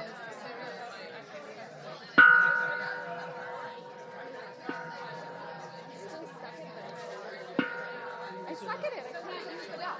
Okay, so I'm going to ask for your attention again. I suck Do at you want to this. use this and then uh, we'll pass the mic? I'm around? just going to pass this. Okay. A good way to get people to Yeah, tell quiet me. Is say pass the shush. And people go shh, and then it works. Okay. All right. Pass the shush. Do it. Okay, pass the shush. That was great. Thanks. Okay. Okay. So we want to get some feedback again. We so again we are we're leaning into our agreements, right? We're maybe taking a breath right now and just grounding in our intention for doing this work. Why did we come here today? So just really connect to that. How I, in some ways, I've held my space and place because I had a net to fall into if something really terrible happened to me. And the kinds of entitlement of just feeling like I had a place in the world from my early upbringing of having more money. And so it, it feels very deep and it feels important to acknowledge as we're going to go into race this afternoon to hold the complexity of all, you know, of what's arising for us and of wanting to be seen in that complexity, right? Of the different kinds of suffering that have been part of each place and also the safety, you know, and lack of safety in the different places. So just hold the deeper wish of being seen.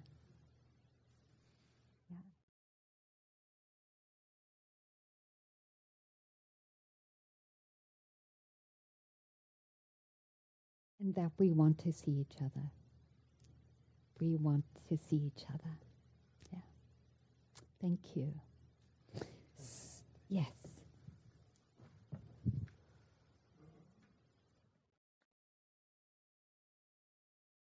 So are we gonna? Yeah, yeah, why don't you come back in?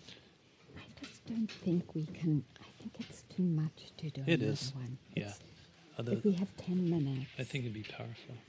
Oh, to do another one? Yeah. I mean, Well, The okay, last- you go for it. He was saying to take some, con- like to not do the whole exercise, but to just do, just to like name it and then maybe to hear a few voices, like to skip the experiential part, but have some of the conversation. And you feel we can do it and also ground for lunch? I don't know.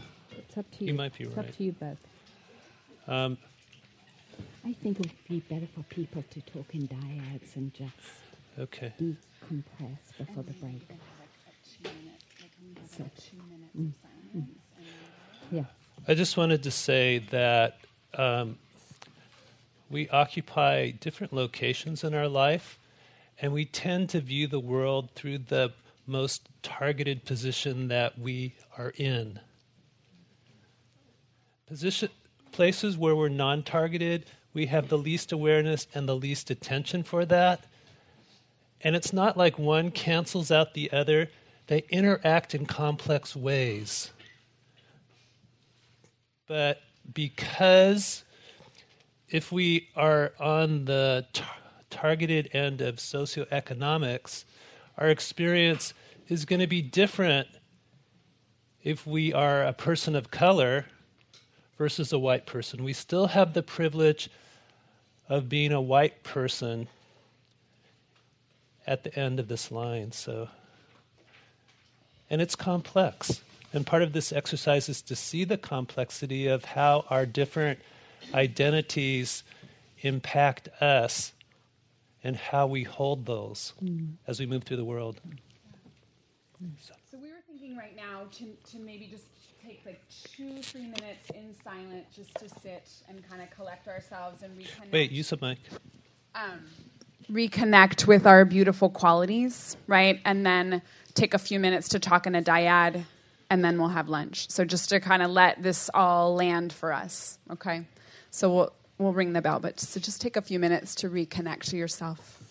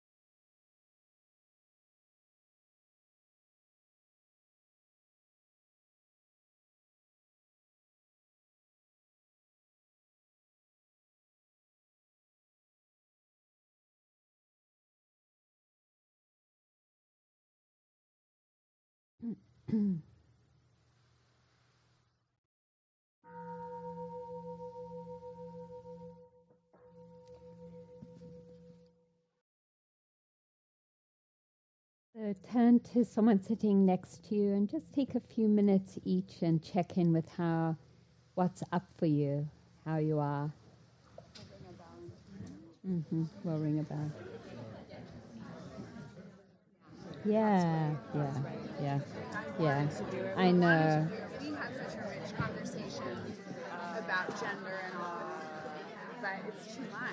Yeah, I think so. I think so. I just feel the feeling in the room. Yeah. If we do it next time, then we'll do have to allow more time. And think that the, ability one, I think the room was confusing, but it felt like it was there was also some confusion because we didn't have as much representation in the, the target group. Whereas with I think if we did the gender one, we would have more like of the full spectrum within our group here. Yes, we have it. Yeah. It's just good to note, like if we like choose the ones we're like, oh, You know, you know, you know, I realized afterwards for people who knew, we can talk about it at lunch. We don't have anything on privilege before we do role play. We have nothing on my privilege. I can't believe I missed that. But we, we can't go ahead without doing a whole thing on my what my privilege is before we do the role play. So we have to give a presentation. Maybe we can work that out at lunch. at lunch. Yeah. Because we've given a great opening feel, but we haven't actually named more in detail or what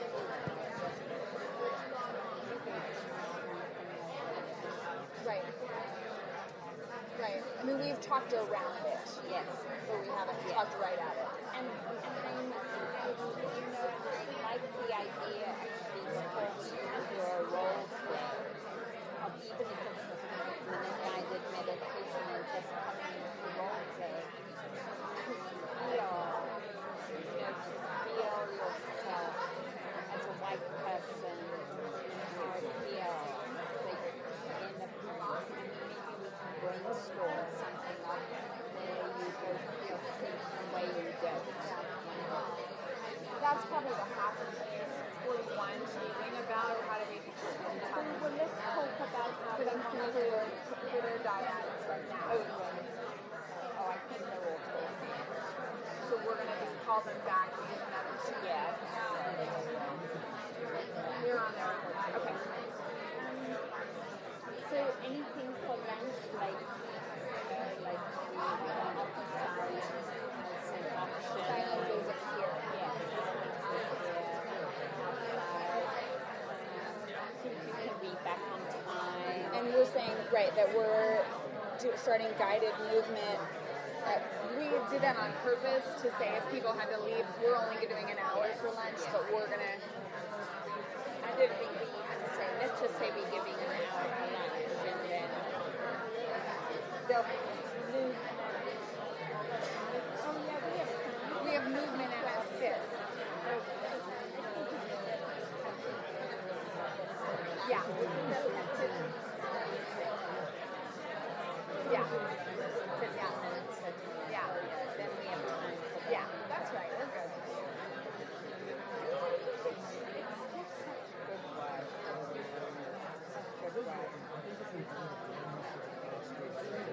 I, I agree. It was like really bad. They could have been one of the other groups and then just we've been sitting and walking. So yeah, we come back. Yeah. I know you're the bell ringer, Arinna. I, I still am not good at it.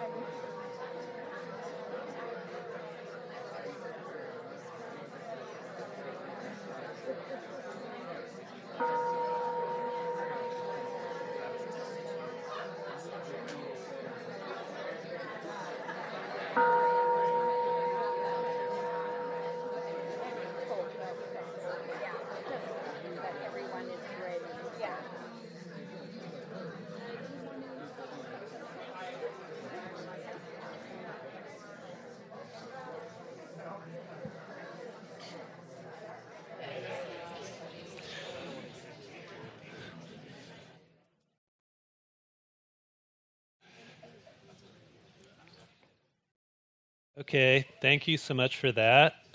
Putting up with um, some of the obstacles.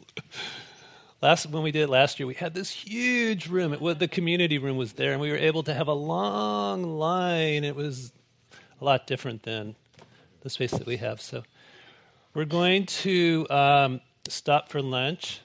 We want you to come back at 1:45. We're going to keep, if you want to stay in silence, which is great. We're going to have this be a silent area so you could eat your lunch in here, but you're also welcome to walk uh, walk around the land. Um, there's an out, there's a patio here, and there's places across the street. I think I haven't been there for a while. There's tables in the meadow. There's tables and benches and places to walk. So um, yes.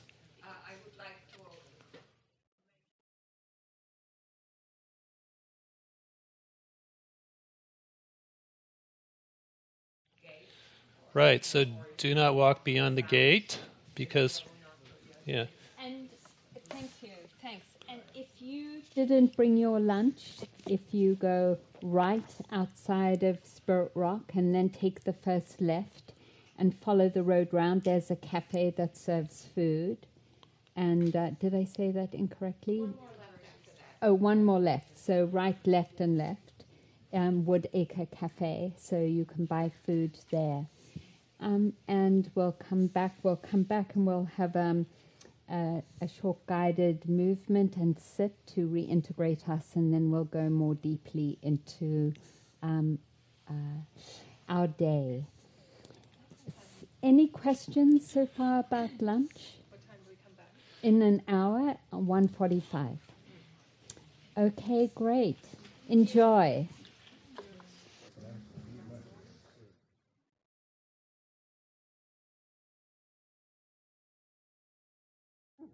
Okay, done. Okay.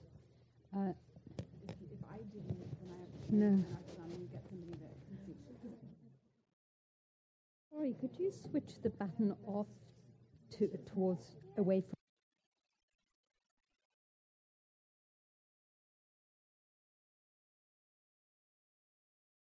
Oh, oh, then it's not working. Oh, it is working. Okay. So I'd like to invite you to stand up if you are comfortable standing up. And and allow the knees to bend. Just sort of acknowledging, excuse me, what happens to the buttocks as the knees bend, and then slowly allowing them to straighten and allowing the breath in, elbows up first, then wrists, then hands, going just as far as comfortable for you. And if it's comfortable, reaching up and allow the elbows to bring the arms down as the air is released. And allow the head to drop and the shoulders to round, relaxing, hanging. And then slowly, not from the thought, but from your body, coming back to the standing and allowing the elbows to move up, wrists, hands. Matching the breathing to the movement in the way that's comfortable for you, and then down again.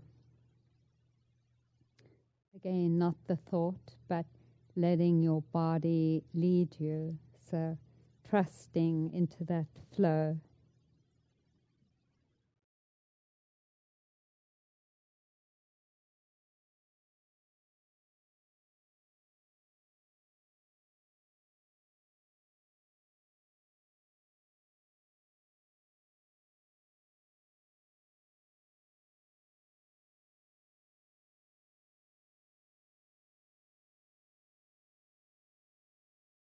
Staying connected to the sensations that come from the movement. And one last time.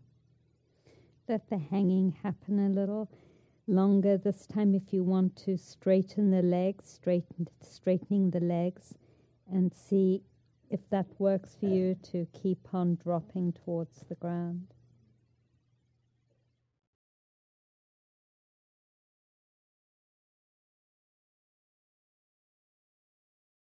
Whenever you're ready, allowing the legs to bend and the notice the work the thighs do and the lower back as you find uh, your way back to the upright journey of standing.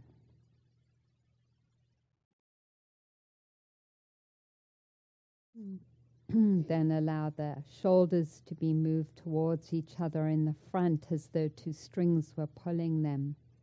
And then those strings pull the shoulders up. And then they release and the shoulders fall down. And then allow the shoulders to meet each other in the back, the shoulder blades.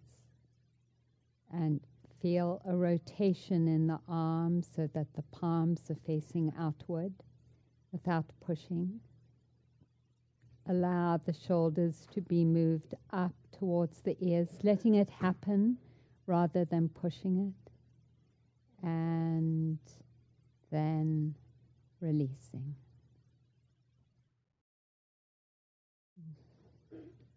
And once more, letting the shoulders be pulled towards each other in the front and then moved up.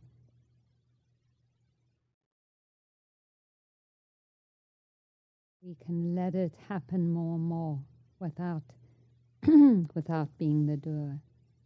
And then shoulder blades towards the back. Feel a stretch through the fingertips the arms, and then that relaxation as the shoulders are moved up towards the ears. We can breathe in and then releasing the shoulders without pushing and allowing the air to release.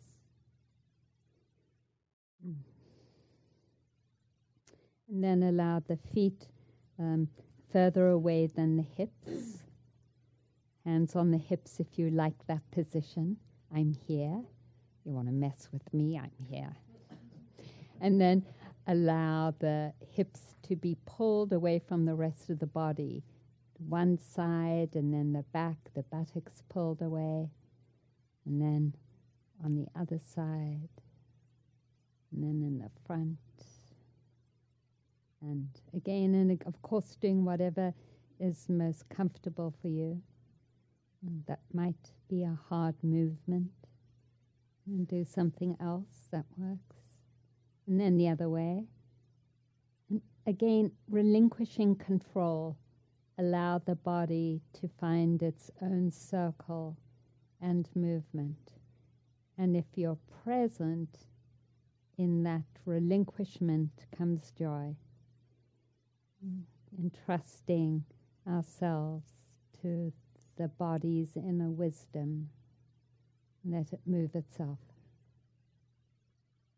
And coming back, swiveling, and then whatever movement you like that feels like, yeah, that feels good. Yeah.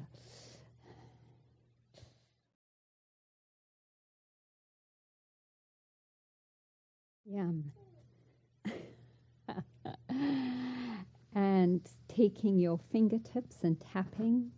And see if you can be right there with the tapping, the middle of the head, down the sides, down the back, and tap the shoulders. And then take one hand and tap the arms. And that, that part of the shoulders that feels so good. And the other one. Front.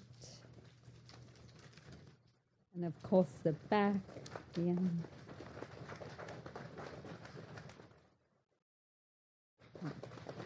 Legs.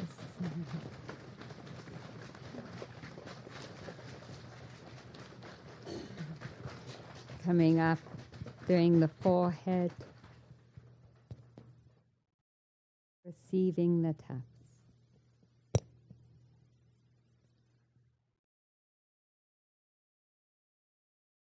Taking a moment and receiving the vibration of the tapping.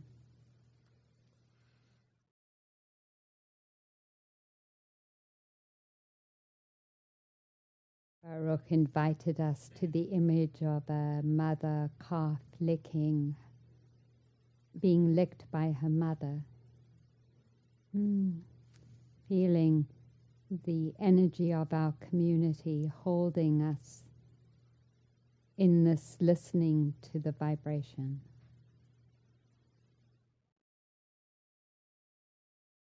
Environment of caring, relaxing, and not trying to listen to the vibration anymore, uh, but letting it happen.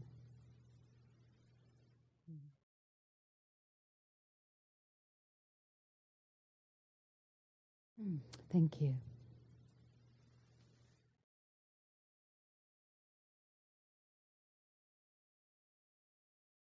So, as you're taking your seat, we're going to ask for a one word reflection of kind of how you're doing right now, how this is all landing. So, maybe you're coming up with a word. We're going to just pass the mic. Um, so, how are you feeling right now? Could be about that. How is this landing for you? One word, just to kind of get a pulse check. Anybody willing to start? Beautiful. Thanks, Ruth. Lift this for me and pour me a cup.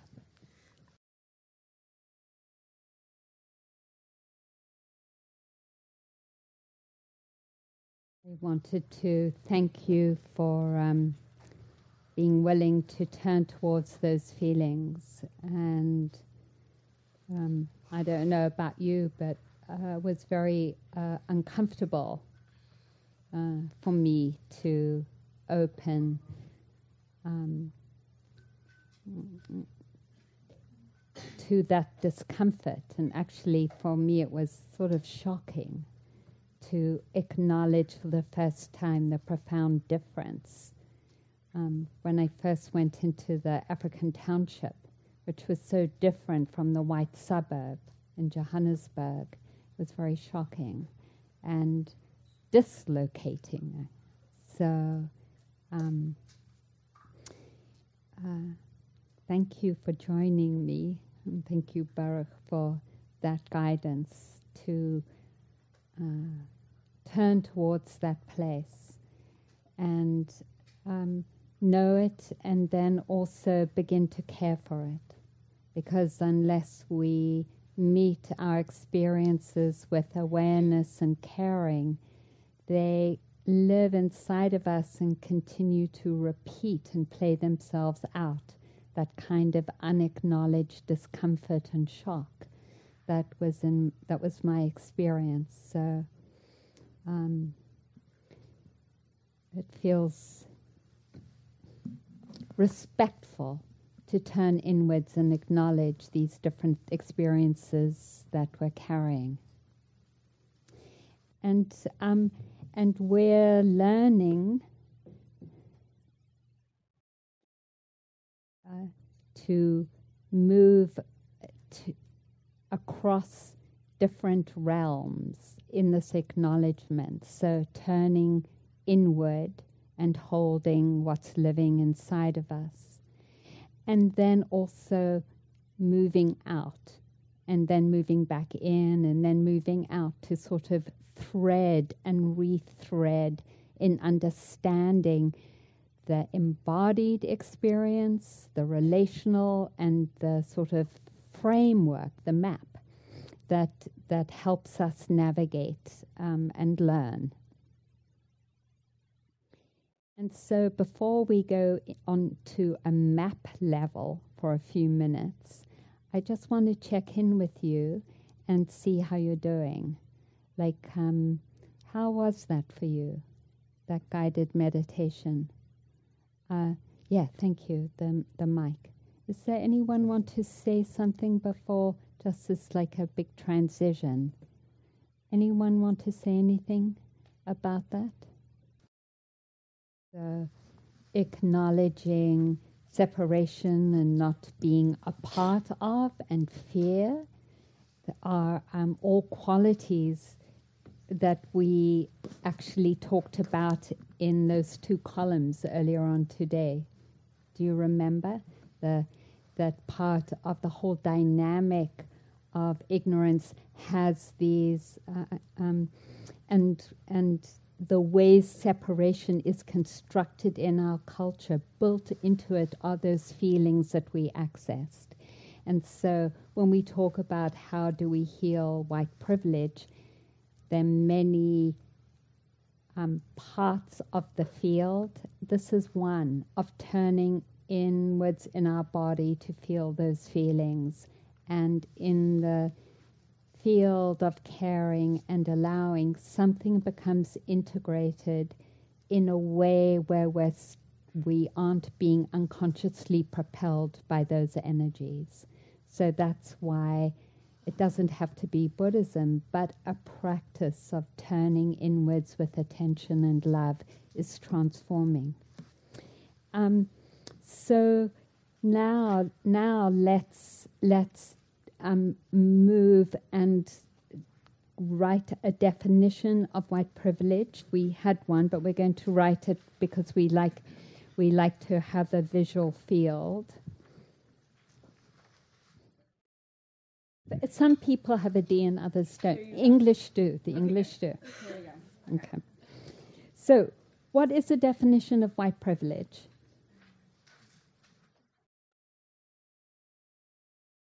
Let's co-construct. Or pe- like pieces of, if we Yes. can't do a whole. Great. Thank you, Suzanne. Yes. Thanks. Say it again. advantages ascribed to you because of the color of your skin, because of the whiteness of your skin. Right.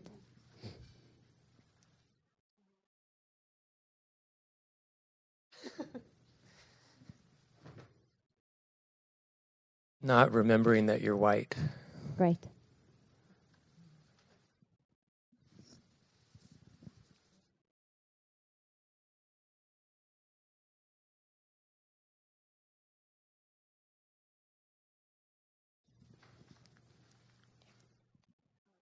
Not having to even think about race or racialization.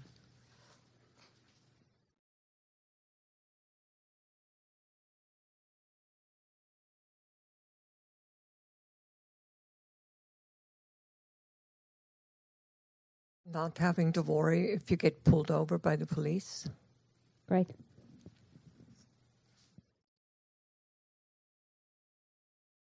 Having most of the cultural images um, match your experience. Great. Great. Having a sense of superiority, of being better than others. Great.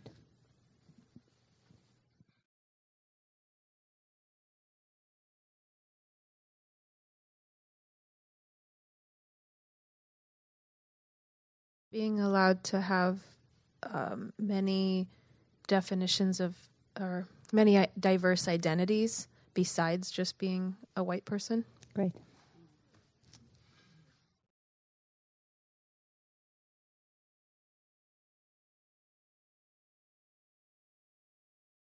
Um, ascribing advantages um, not to your race but to merit. Yeah. So believing in merit based. Believing in merit when it, race is operating. That's correct. Great. Thanks.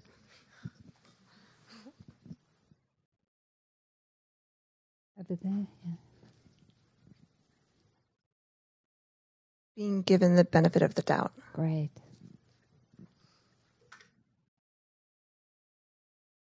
Um, the assumption of safety of your body and body boundaries. Great.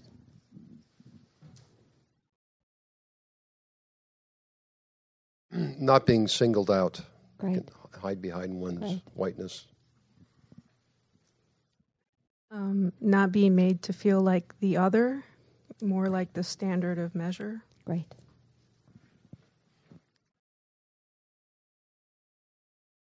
Anything significant in your experience? Yes.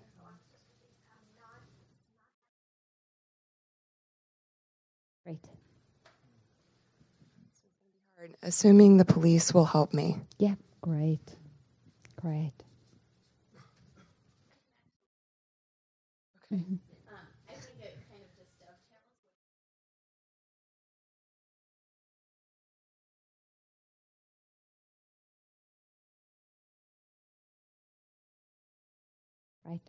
right. So when I applied for my immigration, I mean for my um, nationalization for citizenship, I was interviewed and I lied about when I got where I got divorced because um, to get divorced, I got married to stay in this country. Now that's probably so old, it's okay to say that they won't deport me. But um, and I'm white, right? Um, um, I lied about it, and the person interviewing me caught me lying, and then I um, I said something like, just right after I could see she was about to say something, I said, "You know, you remind me of a, of a place where I went vacationing and such and such." And she said, "Oh yeah, I went there too," and so being white means even when you're doing illegal activities and they know you are, you are not arrested and deported.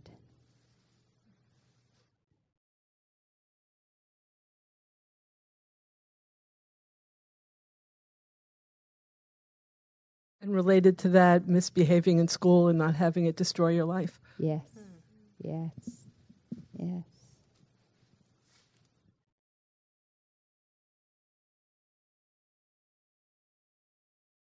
Yeah, I think that's. I think. I think that's. Uh, I think that is great. Um, what did I want to say about it? Can I add one, Arinna? Yeah, yeah, yeah. I just want to add to Joel's about the assumption of safety of body. I think it's also assumption of uh, emotional safety, and sort of an assumption of comfort that. Um, Say more.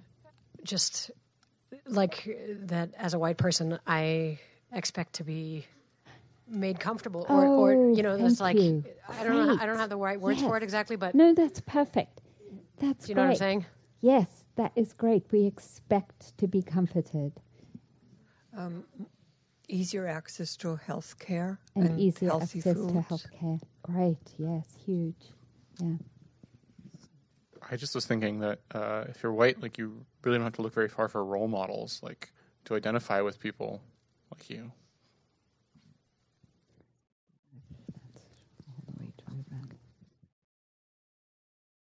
Think often what's true about that is that we don't hear so much about the uh, role models that are part of other cultures because what's printed in newspapers and TV mostly and history books mostly reflects our experience and isn't reflective of the whole multicultural experience because there are amazing leaders. We just don't hear about them. And that's part of being white. Thank you for naming that. Yeah Um, being in a system that um, today is being reconstructed for my benefit. Yes. Malcolm X once said, uh, American racism is like Cadillac. There's a new model every year. Yes, that's lovely. Thank you. I love that. I mean, let's, yeah, a couple If I can more afford, if I can afford it, I can live wherever I want. Yes, thank you. Lovely. Yeah. of a good education and a higher paying job. Good. Yes. Yes. Excellent. And if and if through affirmative action we don't have that access, what do we do? We use a bias court system to make sure that we get right and uh, m- more access than other people into education systems. Right. Lovely. You know what's so amazing about how this all works is that each of us was born and un- didn't consciously choose to inherit all this messaging and behavior, right? We weren't, we, we didn't say, hey, I want to be someone who disregards other people's experience.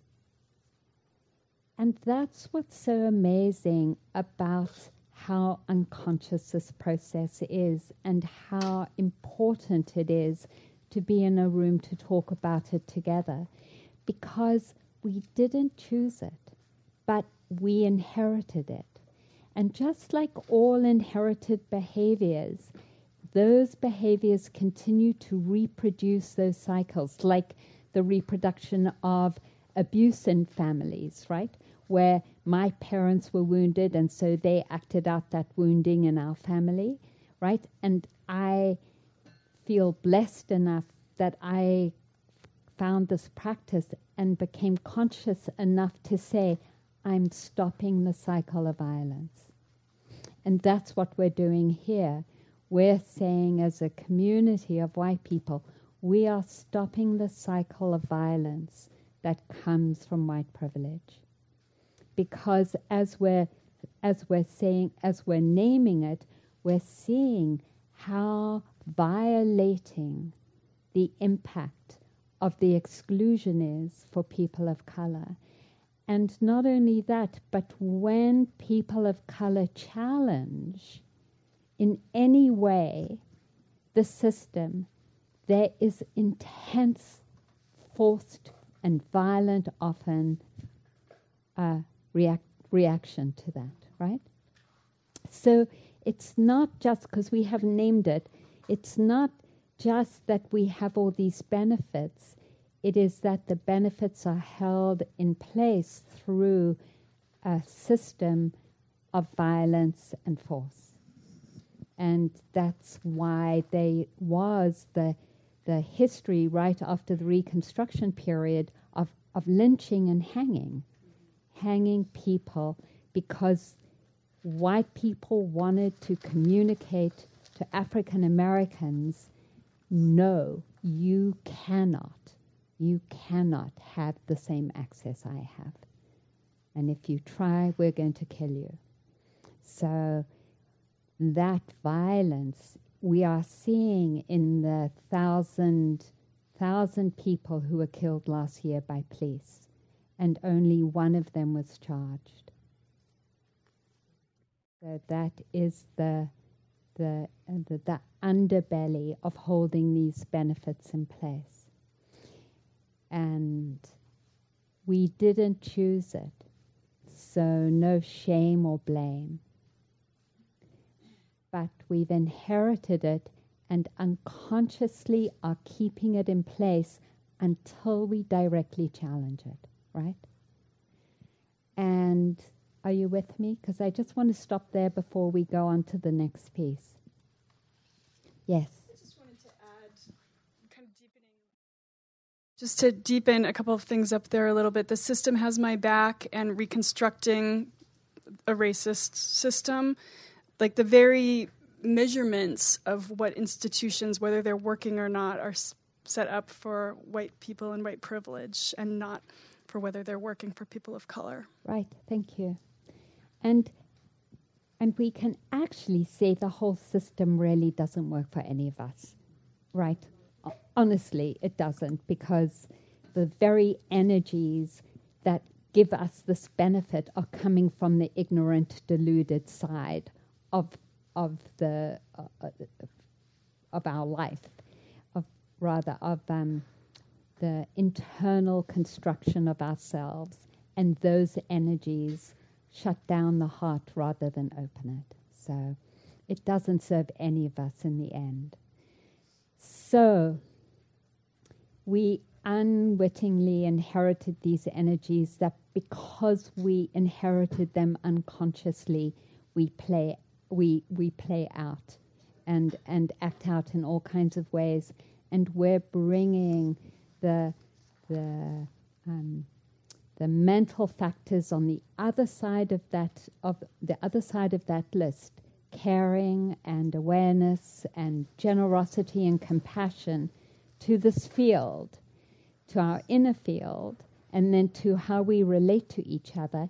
And then now we're going to transition into how we take these energies of caring and compassion as allies into the field of racism. And we have chosen some we have chosen some role plays as a way to begin to um, learn okay i want i want to be an ally in deconstructing racism and white privilege how do i do it so we have um, we've given you we're going to break you into groups. We are going to break you. No that is such terrible english. We are, we're going to um, create groups. Facilitate groups and and explore that. So, but before we transition, because we're going to transition, um, anything else that you feel needs to be voiced before we transition into a, the more active intervention? Yes. I just want to acknowledge that when often I talk when I think white people versus not versus but white people and african americans but i just want to acknowledge that there's more races than those two um, and that's something that i'm yeah becoming more aware of that um, that there's more to dis- more to the discussion than just two races Thank you very much. Yeah. Yeah. And if we had if we had a retreat, a silent retreat where we did this every day, we explored more deeply every day an aspect of these dynamics, we could actually go more into the differences of of how racism is expressed across different um, peoples. So for now, because we're so short of time, unfortunately, we have to. Uh, but thank you for that. Anything else? Anything else important? I guess I, this is going to be poorly formed because it's something I'm grappling with a lot lately. Um, but I really appreciate your talking about the the fact that so much of this is unconscious, so much of this is inherited, and I don't maybe for other folks it doesn't need to be discussed more. uh, But for me, when I so badly want to address racism and be part of the change of, and stopping in the cycle, I get really afraid when I see people who are not my enemy and I am not their enemy attacking each other for the way that they're talking about it, for being insensitive, for being unconsciously saying the wrong thing when you you know the whole intent uh, versus impact it's it's huge and and how you talk with each other about it i just i don't feel like per, for me personally that there's enough discussion about how to how to confront this at the same time while caring for each other and understanding that each Mm. other's coming from unconscious places so Yes. it's um, for me that's a hard one and and it's a big for me it's it's a, a big silencer when people attack each other for their Yeah. unconscious racism Thank you you. know Thank you. And um, thanks for bringing it up. So I'd like to acknowledge the last piece that I knew I was missing and I didn't say. Is so is it okay, co-facilitators, if I take a couple more minutes? I've seen how I've seen inside myself is that there's this very vulnerable open being when I was young, when I was a baby. Those of you who have um, been, well, we've all probably been with babies, that kind of incredible openness and vulnerability. And then what happens because of the amount of ignorance in life, there is wounding. And we all, in our own ways, have built defenses to protect ourselves against the wounding that we've experienced, whether it's been in families or schools or in this culture. The wounding of white privilege, because actually it wounds us as well as we've already named. And we take, to build that, we take like a little bird building a nest. I don't know if you've had, um, any of you have had a bird building a nest under the eaves of where you're living, because they'll go out to, you know, the surrounding area and they'll pick little bits of material and bits of twig and bits of fluff from your dryer and uh, after drying clothes, and they'll pick up all these things and weave this nest that's very particular to the place where they are. We've built our identities in that way. We've taken messages and built identities, much of which has been built on the on this side, has been built on this side. We've taken things and built side, built identities based in self judgment and blame and separation and constriction. And when those things get touched, it's painful and we are immediately reactive. And just to say again, I don't think any of us are bad people, including myself, and I watch myself being reactive.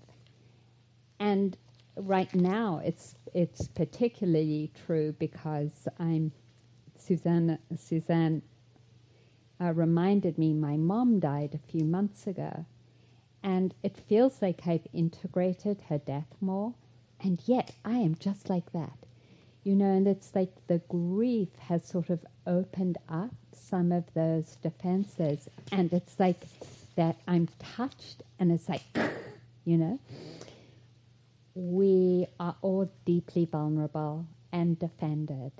And either the vulnerability or the defense, when it gets touched, and we move into a reactivity that we wish in retrospect we hadn't. So I hear you saying, let's intentionally name that and hold that because we want to be respectful right? We want to allow for the diversity of um, communications. And we also are holding kindness and caring as the um, uh, as the field in which we're asking ourselves to be accountable, right? So no judgment. So, but I'm saying that because I, this is no blame, no shame because this is how our identities have been constructed. So, no blame, no shame, that the disassembling of that identity into a heart that is undefended is difficult, raw, and full of messiness. So, thank you for naming that. Thank you. Okay.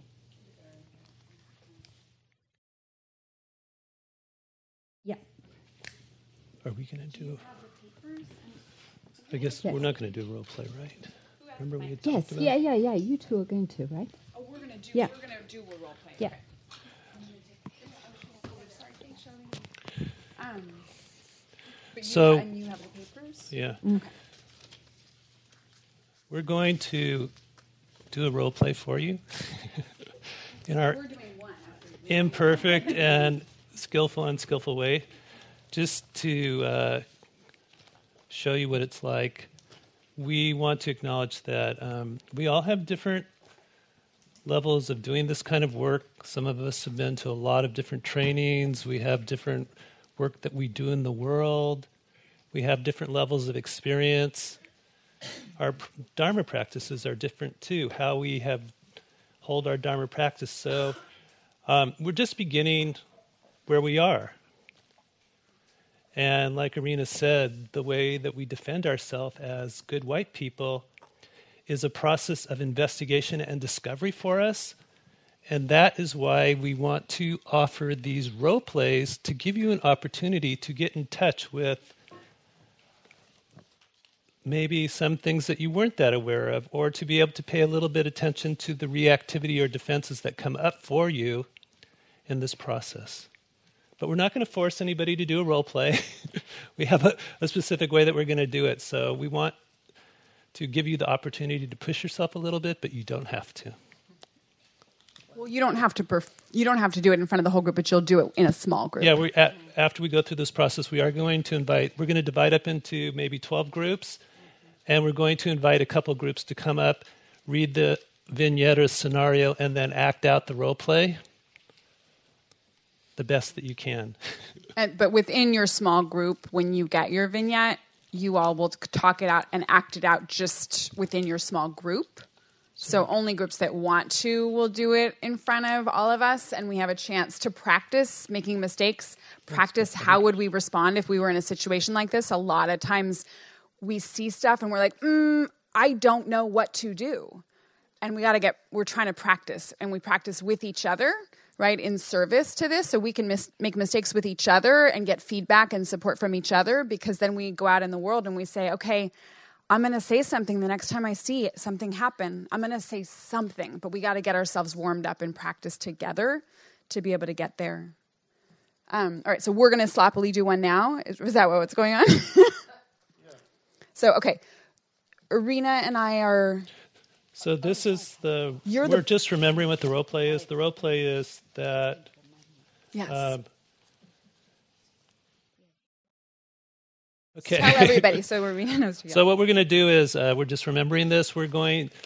Uh, two work peers are eating lunch together. One is a person of color, African American woman. I'm going to play that.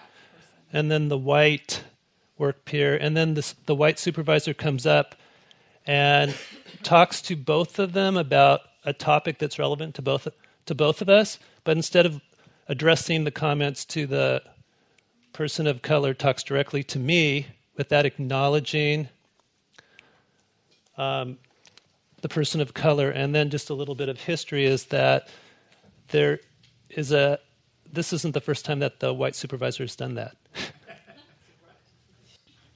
Yeah, and we're we're friends, like work friends. Yeah, we have a relationship and Yeah. a work relationship. So, okay. Okay.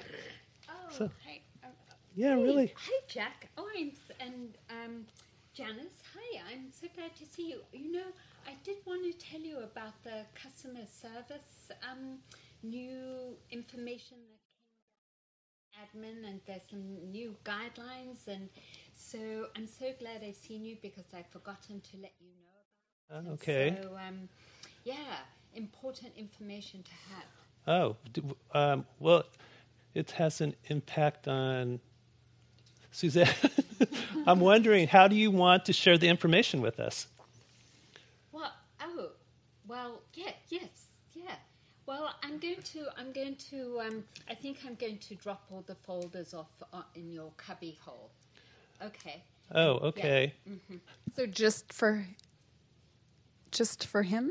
No, no, no, no, no, no. I'll, I'll do you both. Yeah, Oh, okay. All right. yeah. Okay, well, that was well done. Jeez. Yeah. Yeah. Not not much new. Not much new there. Yeah. What did you observe? Or what what was that like? Like every day. Yeah? Yeah. Yeah. I mean, thanks for saying something. Is there I know it wasn't very much, but I'm wondering if the next time it happens if there's a way that I could support you or how you tell me what would be the most supportive thing to you. I don't want to take away your power for sticking up from you. I want you to have your voice. But if you would like me to say anything, I'm ha- happy to support you. Right. Well, it's not just supporting me, actually. Right. I mean, it's it- it's not just it's not just about supporting me. I think either. I mean, sh- should we talk to her? Um, yeah, I, I have noticed that she doesn't really like to. She doesn't really direct her attention to the s- staff that are people of color. She talks mostly to the white people. Do you have a good relationship with her? Not really. she does talk to me, but I would be happy to go in and have more of a conversation with her. Should we go right now? Yeah. Okay. Yeah? Okay. Okay. Are we gonna do Before it? we go, though, would you? How do you want to start the conversation, or do you have any idea? I mean, I appreciate your allyship. I don't need to be the angry black woman here again, so Okay. I can speak up. And you know, it's putting all the responsibility on you. Where it's I'm here to do my job, I do my job. I'm here to do my job. If she just tells you everything and doesn't tell me anything, Yeah. so it's it's about you too. You're not trying to have all the work, right? No, no. Unless you want to do all my work. No, I don't want to. All right. Well, um, okay. Let's go in. Are we gonna go? Are we are we done or we're done? Yes. Oh, we're done. Okay. Would you no? I think you should speak to me. Just Okay. So you can see that this is a learning process. you don't know. We haven't We really what we're doing practiced either. that. Um, well, knock, knock, knock. Come in. Hi. We after you talked with with us, we were talking about how well, I'll just say I felt a little bit uncomfortable because I was noticing that and so I wanted to get your permission to talk about it together with um, Suzanne because it seemed like it affected both of us. Okay. Is that right? Yes. Okay, yeah. Um, I was feeling uncomfortable that when you um, come up often during lunch and talk to us, that um, you just are, your eye contact is mostly at me and you're just dir- talking directly to me, but Suzanne is sitting there too. We have the same job, and I was just wondering what's up with that? I'm going to make this easy. Okay. Oh, I didn't notice I was doing that. Thank you for letting me. Know. Oh. I didn't realize I was doing that. Well, thank, you. Thank you for, for letting me know. That's one response, right? Do you want to say anything? Anything you I mean, want? I'm like, I want to. I'm like, uh, so I'm gonna just say it's au- so it's awkward. I'm playing a person of color. I have no idea, right? I don't know what the person of color in this position is actually gonna do. So I'm just gonna name how awkward that is for me, Okay. right? I'm gonna say that to you all because you all are my allies, and I'm doing this role play here. Um, and I'm like, I don't know what I'm gonna say to her, right? Like, is that a good enough answer? She didn't know. What does it mean? Like, what? Is, she never noticed it before. What, what does that mean? Is she in the room? She's not in the room. Oh, I'm okay. just like, what? I, we're putting a pause. I'm doing a pause. You guys can do this in your role plays too, right? Like it's like we're trying to practice and muddle through, but uh, she didn't notice she was doing it. Does she? Did she get that? The reason we're bringing it up is because I'm black and you're white, and that's what we think is going on. I don't know what she got. I think we need to continue the conversation with her a little bit more. And I, I mean, I, the first thing I did was just get permission to have the Yeah, conversation. Yeah, um, which she was open to, and uh, I mean, we could see what happens, and if it happens again, we have an entryway. Yeah. Or we could say something else again now. um, As the supervisor? Yes. As the supervisor, my feeling is that was a good beginning, but more than that might be too much.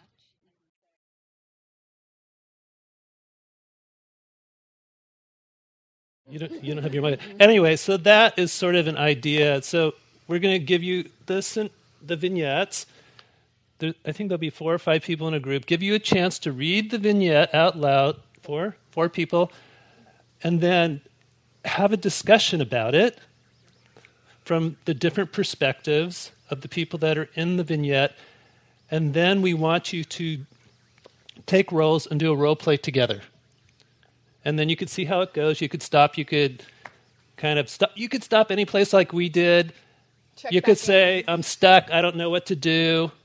I'm feeling this way." I mean, we want you to use this as a practice, um, because we are in a dharma setting, and we want to use our dharma for the practice, and then we'll just come back in a group, and then we're going to ask for a few groups to go into the middle and do the role plays. And then, with your permission, we're going to talk about it in the group. Sorry, sorry. No, go ahead. I, I just noticed a little bit of discomfort. And so I, I want to say how important it is to take it from the sort of listening internal phase to actually acting it out. And I know it's uncomfortable. And there's something about creating that neural pathway of intervention. This is the safe place to do it rather than outside where there isn't support and feedback. Yeah? So this is the good place to try it on and make a mistake and then get feedback from the room. so that we're all learning together. So just take a moment and notice what it is that you are feeling as we enter this process. Maybe you're feeling like, I'm sorry that I came here today. or that you don't belong, or that you, you're sure that you will make a mistake, or that someone else should do it, or anything, or you have a tacit, agree- tacit agreement with your friends to not talk about this stuff out loud. So just notice what you're feeling, and now we're going to begin. So just take a moment, and we'll. So we are going to ask people to move into groups. Yeah. How should we do it, though? Can we num- number off so we Has mix ourselves 12. up? It has to be 12. Okay. Oh, yeah, so how do So we we're do counting that? off 1 to 12. Oh, good idea. So can, if maybe start here, count 1 to 12. Okay. So we'll just do one over here, and then you Just ki- you'll kind of you'll find each other. We'll you just have to space. One, two, Should we- three, no, four, thank you for saying five, that. So six. we have the we have that other those two rooms over there. One that has that our names on it, and then the one next to it. how many minutes before we all come Say twenty minutes. Um, uh, um, No, I hang on. No, I think, yeah. We we have an hour to do this. Oh, okay, yeah, Let's do- 20 So think- minutes. Oh, so let's say think that's- 15, and we'll come and check back. Yeah. If you need more, we'll give you five more. Try to do it in 15. But talk and then actually do the role play, and then talk afterwards. So yeah. Is that okay? Here's the role play. And then yeah, 15, and then we'll go. So we'll go want, find them. How'd you do the role play? I, you know, good enough. Okay.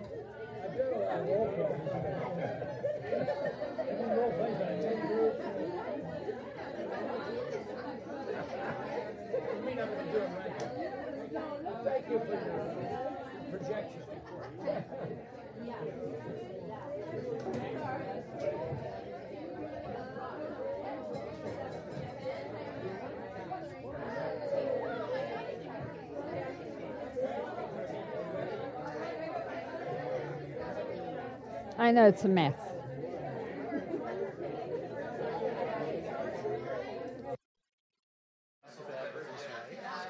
And then we could ask them if they're open to. Right, because we can start now. Yeah. Well, is there any group that knows that they would like to share their role play? Group 11? 11. Great. Okay. So, and anybody else, any other group that would like to share? Maybe one. Maybe one. Is that, is group number one willing? We're hoping to do three role plays, But so group number 11 is for sure. Group number one is possible. possible. Any other groups? One. One. Does that seem. Okay, well. And then see- any other groups? We would. Eight would do it? okay, perfect. Beautiful. Okay. Um, so maybe 11's going to start. They can use that. So group 11. So group 11 could come up here and um, you could do the role play and then you could take a few minutes to talk about what that was like for you. And then we'll proceed after that. Are we reading the thing first? Yes. Yeah. Yes. So do you want to use you want to use the mic? Do you want us to use the mic? Yeah, just for accessibility, I think it's good. Yeah. The uh, this is uh, Who's next, please? Okay, let's have a look. to register, please. Uh, I'm sorry, what, I don't quite understand what you're saying. What do you need from me? Um, I, I don't think I've got all you, the details to register you. I'm afraid. Can you can you just wait by the side, please? Oh, what do you need from me? I just need a few extra numbers, but I, I, I, Okay, I tell, tell me exactly because I'm confused. yeah, I, I, I can't, I can't understand you. I'm afraid. Can you just wait to the side? Um, yeah. Can I just serve the next person? Is that okay? Yeah. Can you come forward? Yeah, yeah. Come forward. Yeah. Maybe we could help get this first person registered. Yeah, I was just trying to get on and get the queue moving, you know. Use some, some help and we could get you through this. I don't understand what the problem is. Maybe you can help We understand what's missing. translate for? Um, yeah, well, there just seems to be a few problems with the details, you know. Oh, is it? Oh, okay, no problem. Yeah, no, that's fine. Yeah. Yeah, I. I just don't quite understand. I'm just yeah. Um, it's just it's just the name and the detail of the course. Um, just quite a lot of details, really. True name. That's my true name. Yeah, is it? Yeah. And what other details? Um, the the co- the course. Um, yeah, yeah. Are, you- are you okay there? Yeah, my name's right there. Yeah, yeah. Okay, yeah. A list of people registered. Uh, on the list? Um, Want me y- to? I don't think you're down. Should we? Yeah, yeah. Well, Should I just go home? Am I not welcome here? well, like, no, no. Uh, I'm not saying that, but like, if you're next, like, First person. All right.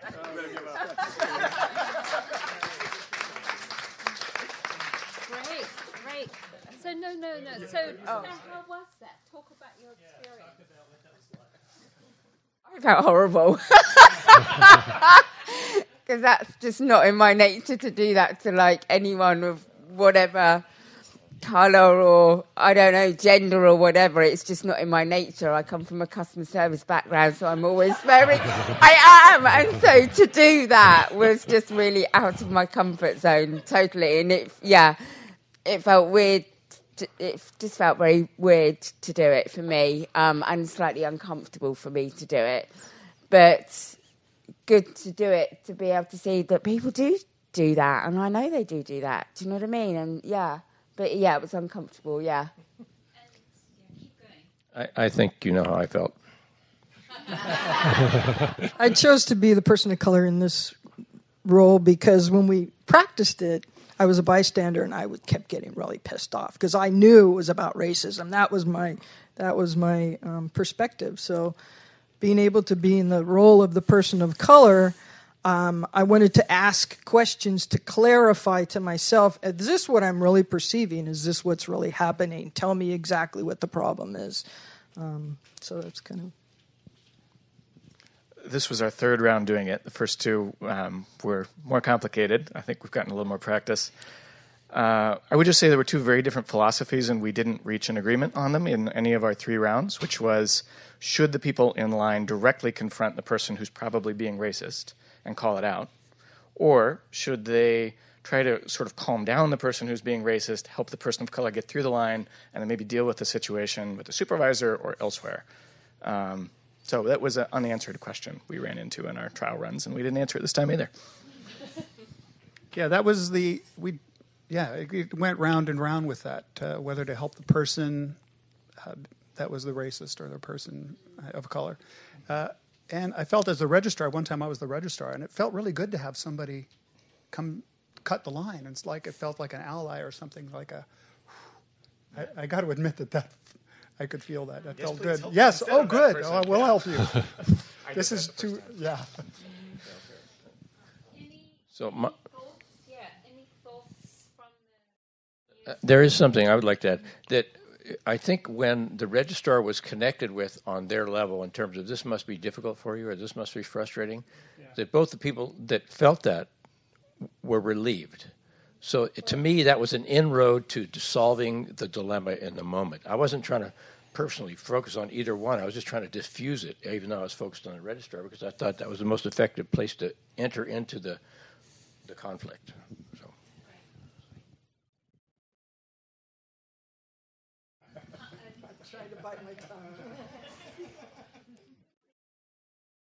I just sitting here thinking these would be much more effective if they hadn't been rehearsed. Because in real life, they're not going to be rehearsed. And you've had time to sort of rehearse and think things over. Pardon? I think we're still rehearsing. right. Well, no, I, I get that. But I, I would just like to see them raw. I don't know. That's just me. Okay, thank you. Anyone else?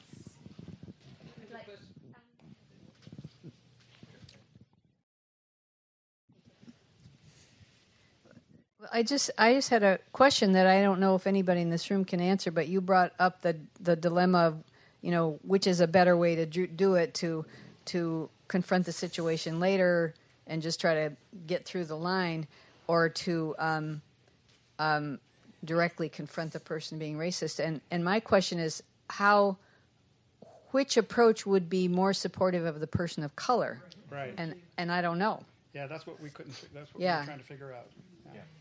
Yeah. It, it, yeah. Anyway. That's a great question to That- keep in mind. So my question just was dovetailed, which to you in the role play, what felt, what would have felt best to you? drawn to the person of color.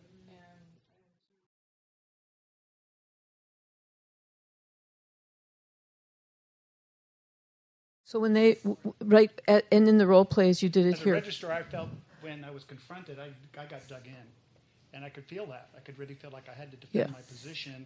When somebody uh, came on in a more compassionate way, like, you know, it, and tried to connect with me, I felt a little, a little softer about it. And it was, I was more able, felt like I was more Yeah. willing to resolve it somehow. So I was just wondering, in in this role play here, like as they were doing it, would it felt would it have felt better to you in your role as a person of color if they when they intervened for you, or would it have felt better to you in this role if they had just said if they had confronted the registrar? Uh, personally, I, I, I would like to be seen. I'd Okay. like this to be verified that yes, I'd like my perspective of this being a racist incident, incident Hmm. be seen by others and to be supported. Not just have the issue resolved. Correct. It's not just about resolving an issue; it's about dealing with. That's great. Lovely. Another possible explanation could be that the registrar is learning disabled and has a hard time understanding um, someone with a heavy accent.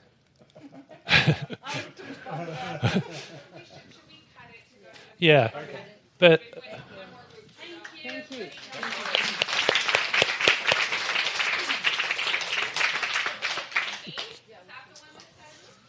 just just to say that there's not. I mean, I think part of being white sometimes is wanting to know the right thing to do that will work, and there's so many different ways of approaching each situation. And this exercise, the exercise is more to give you the experience of going with your best thinking and seeing what happens.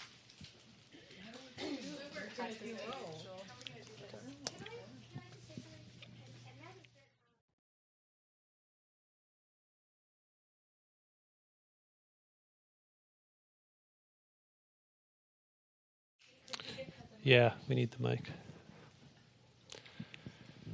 we found this in our group also that there's assumptions that get made on everyone's part and so what it, it's so important to to to wonder with rather than just assume what some things are, are, are about well just like it, one, one option was that the person was learning disabled as opposed to being a racist and so um, to to just kind of wonder what's what's happening here rather than make assumptions that we do in, in everyday life. Yeah, that's great, and we're practicing around white privilege and racism. so yeah, yeah. And and I actually want to just sort of add something, which is um, assume that in these scenarios racism is being acted out, and that's why we're doing them. Just Yeah. that that's the assumption. Yeah. Okay, vignette number eight at the end of a retreat. You are in a small group of people talking after a retreat. A white man in the group turns toward another member of the group, a black man, and asks, Where are you from? The black man responds, Ethiopia. The white man asks, Do you go visit family there? And the black man responds, Yes, my mother, sister, and many family members live there. The white man responds, I would never go to Africa. It's so dangerous.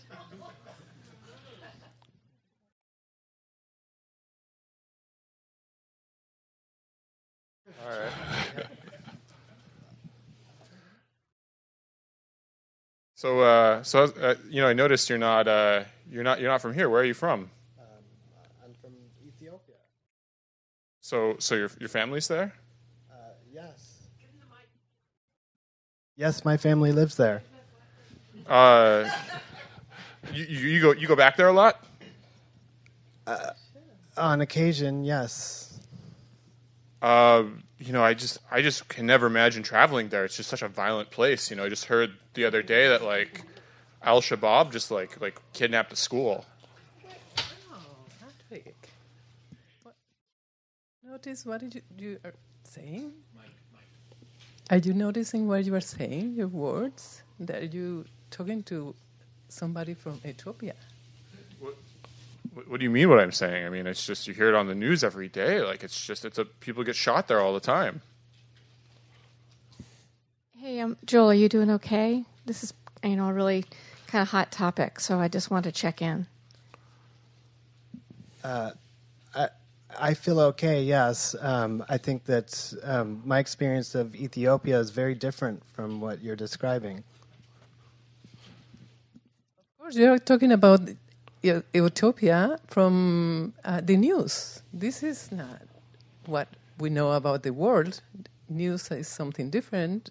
Do you want to hear the news about the, the U.S. and hear the news about the U.S. in different pe- in different What countries? do you mean? I, I walk around the U.S. all the time. I feel I feel totally safe. I'm, I'm a white guy. Yeah, I see. I see. We are whites, of course. You know, um, I'm really curious about Ethiopia because I think Patrick, as you said, you said you talked about Africa, which is like a whole continent. So Ethiopia is obviously one place in Africa, and then you come from one place in Ethiopia. So I'm really curious about it. Can you tell us something about it? My home is is is quite wonderful. Um, I feel, I, you know, like many places in the world, there's there's places of danger and places of safety, and I love my home. Um, when I come here to the United States, I sometimes feel unsafe as well. Yeah, I mean, I guess I guess that makes sense. I guess you know, I, I didn't kind of think about it like that. You know, I'm thinking that if I went to Africa, you know, I'd I'd I'd, I'd feel unsafe, and, and you're saying that you have a similar experience coming to America. Uh, you know, now that you talk about that, that actually makes a surprising amount of sense. You know, I'm from New York City, and like a lot of people don't want to go to New York City, but it's like my home and I love it, and people think of it as really violent. So I just think we need to be really careful about our language.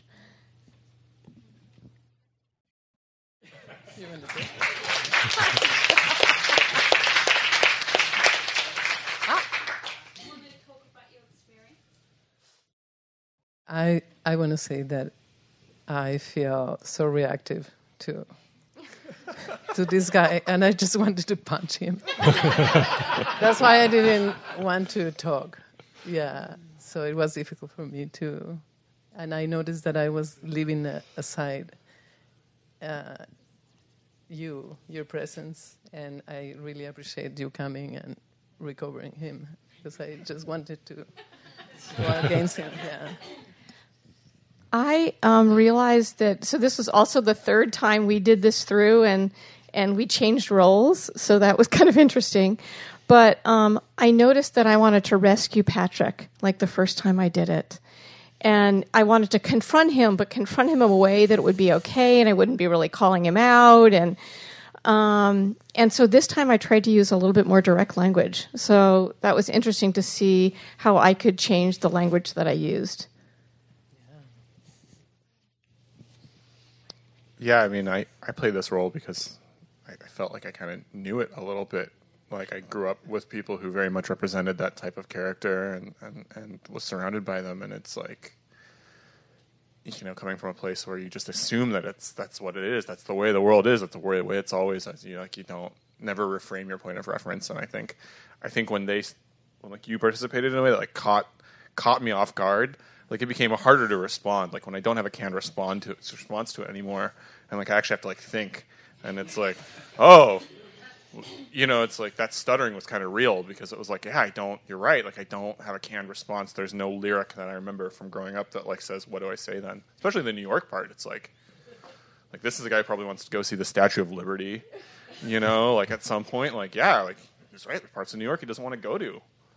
Like he will feel that way there.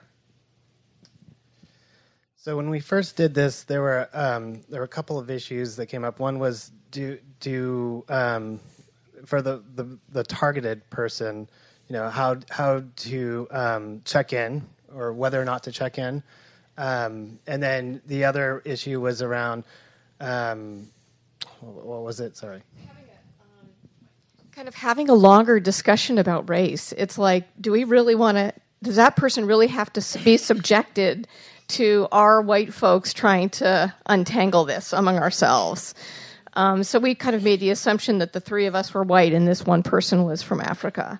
And so that was kind of one of the questions I had was, do they really need to have to sit and listen to us, like decide, like, you know, what's discriminatory and what's racist and what isn't? So that was kind of one question that came up. Yeah. uh, so to that end, we talked a little bit about there's a responsibility to for, for the white folks to um, work uh, on the system of oppression of racism, um, and in terms of um, addressing the person who's targeted to actually ask, you know, to be curious about that. I think that seemed like the the learning around that. And then I guess we had this last minute role change just now, so so it was uh, to to play the the targeted person. You know, one thing I noticed was that um, when when I was asked if I was okay, you know, I f- I felt a little bit like, well, I don't know, but I'm going to say yes. You know, I don't. I'm going to say yes, you know, and because I don't want to rock the boat right now and I'm feeling a little bit freaked out. So,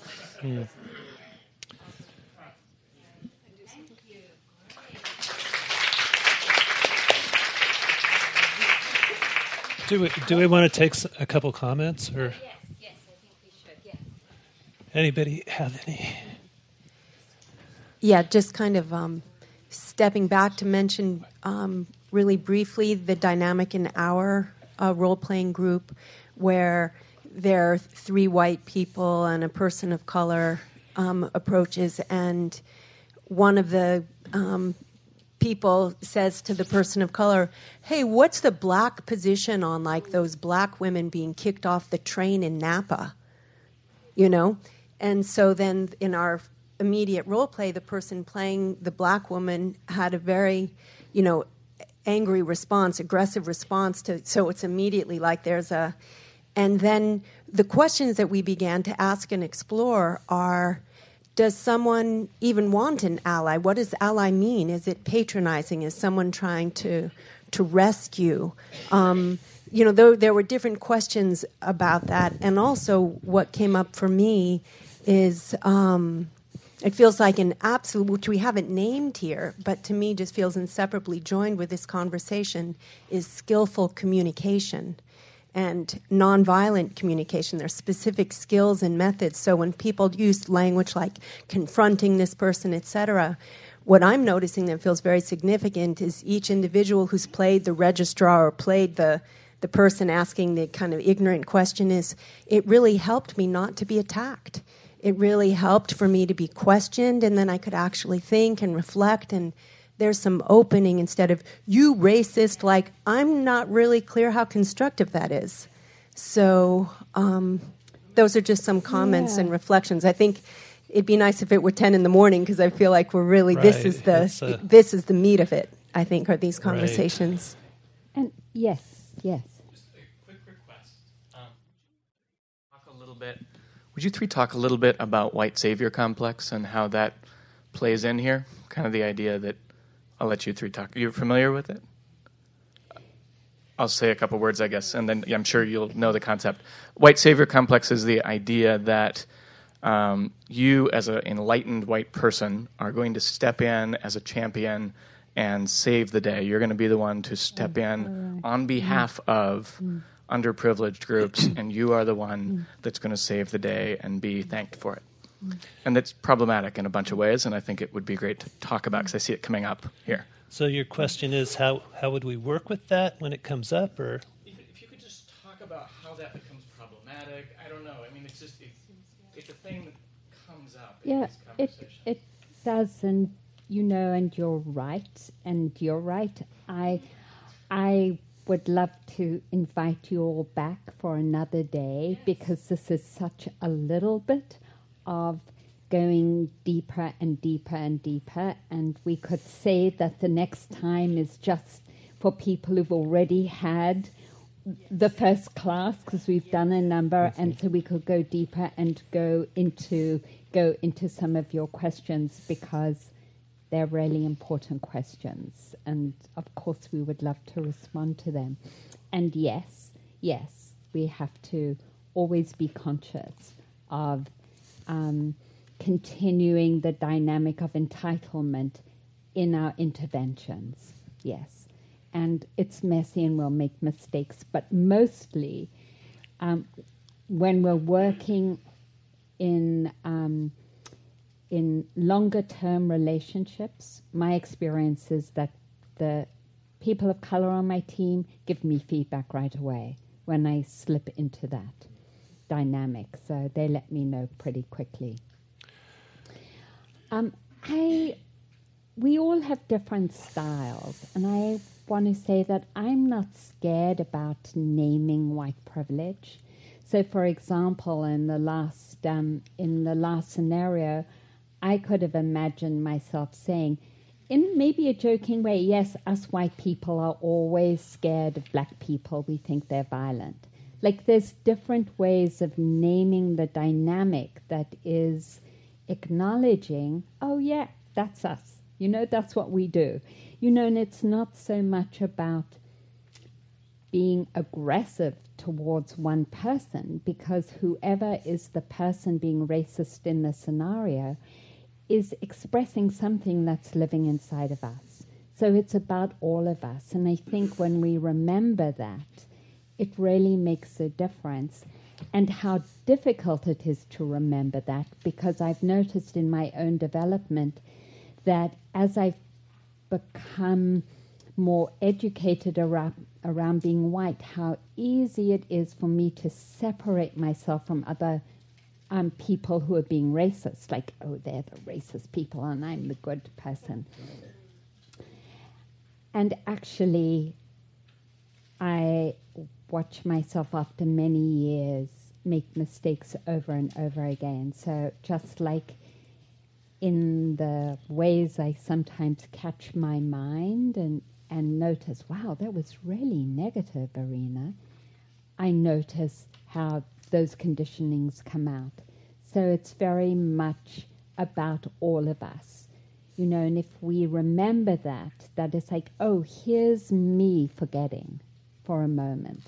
And, you know, and just wanting to say, no, I don't want to deal with you, I can't understand you. Or here's me forgetting that sometimes I'm scared, you know, or I have been scared going, you know, when I think about Africa, I mean, not in that this particular case, I'm not. But sometimes when I, I just was in Cape Town with my mom, and, and yes, I walk when I walk alone in a particular area, I notice fear coming up.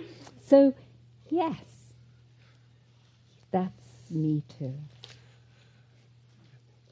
Um, I think a really good thing to remember is it feels like we're static, like we don't change. But there really is an evolution in our white identity development. There's an arc.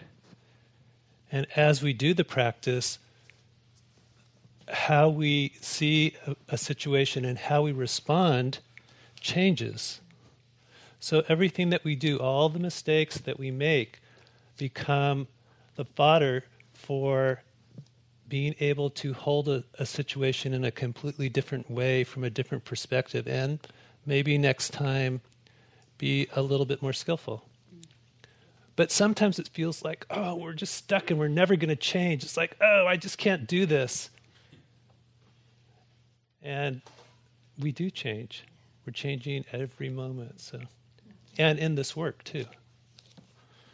Um, we're, do, we're kind of doing it. We're just sharing little bits about kind of. We had just a few minutes to just say, okay, what? And this is kind of. Oh, do you want to put um, this down? To say um, just kind of how we continue with this Put this work. Um, This so I'm just going to say something, and then I think you had something you were going to describe there. Okay. But we, can you scoot it back Yes. so it's not in the way?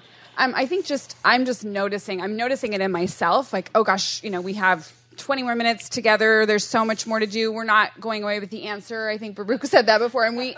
And I guess I just want to name that. I can I can feel that urgency. It's something that happens to me all the time. I want to leave, and I want to know. Oh gosh, well, this didn't make. I don't still don't know what to do. And you know what? I still don't know what to do either, right? I mean, I, I started doing this work when I was 18 consciously. I'm 47 years old. Like, I still don't know what to do. So that's not the goal. And I just think I want to say that, right? That like this is a lifelong journey. It's a day to day, like moment by moment choice, right? The privilege comes without me doing anything at all. So there's it's a moment to moment choice. I can't give it back, but you know, how can I be responsible because I have it moment to moment? Um, and and so I kind of was sitting here feeling that urgency in myself and being like, you know what? I'm glad you all want more, right? I'm like I'm going to just reframe it to that. Like we want to walk away having known something great. Like walk away with that desire. We want to know more. We want to do better. I mean, there were some articles that we put out for folks to read. If anybody didn't read them before, there's there's some really good ones to read, and um, and I think I just would say three like I think three or four tools that we've mentioned today that I just want to say again, and then I think Arinna has a few things, but just so the tools that we've brought around today that we've practiced today so dwelling in those wholesome qualities dwelling in the beautiful qualities can you see how it can be really helpful when things get dicey? To go back to that that's a place to just ground right? So like that these communication agreements actually function really well in the world right? Like they're not just for here. So so a lot of them can really like this intent versus impact or take space make space as a white person. Hello like how much space do i talk? How much time do i talk? So these i think are really important tools. And then Arinna was talking about turning towards the the broken places within us with care. Like so that kind of body based practice. Um, and then just our meditation practice in general is also supportive grounding to us. So I'm just going to name those as four tools that we've practiced with today. And then you've got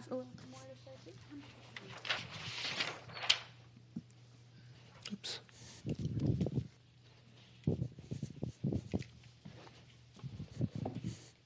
Oh. Coming on. No, no, I am.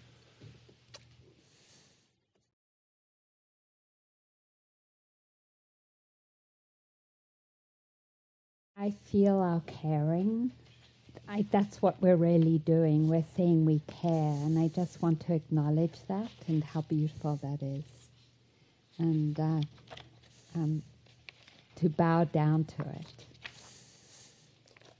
and that we are caring not for ourselves. Um, that in this work we're saying, I want to care for those who because of where I've been born, I am still impacting negatively because I'm in a learning process, I'm a student, and I want to address that. We all we all will find different ways to address it and where the for the guideline for me is wherever you see racism is where you address it. That's wherever you see it. And it is that there's some places that impact us more than others. So my parents were in jail, and m- many of my community were in jail growing up. And so the prison system, the prison industrial complex, impacts me all the time. The racism of it, and so that's where I do a lot of my work as an ally, is around that. And, you know, with different communities who already organize like critical resistance and Occupy for Prisoners and Children and Families for Prisoners. And there are many different organizations. There, there are uh, places for you in all your lives where for sure racism is operating because it's operating everywhere. And so it's like, where do I do this work of learning? And the best teaching is by stepping in. The best teaching is by stepping in as a white person, wherever you find it, however clunky you are, even with the savior complex, because stepping in is better than not stepping in. And that, you know, and we step in in different ways. So, for example, when my parents were in prison, my parents' families, my grandparents and my mother's sisters and brothers were too nervous about taking care of us because we were being watched by the secret police. And so different people stepped in to take care of us. I'm just saying there are different ways to step in to support activism, and we find we find for ourselves where that particular calling is.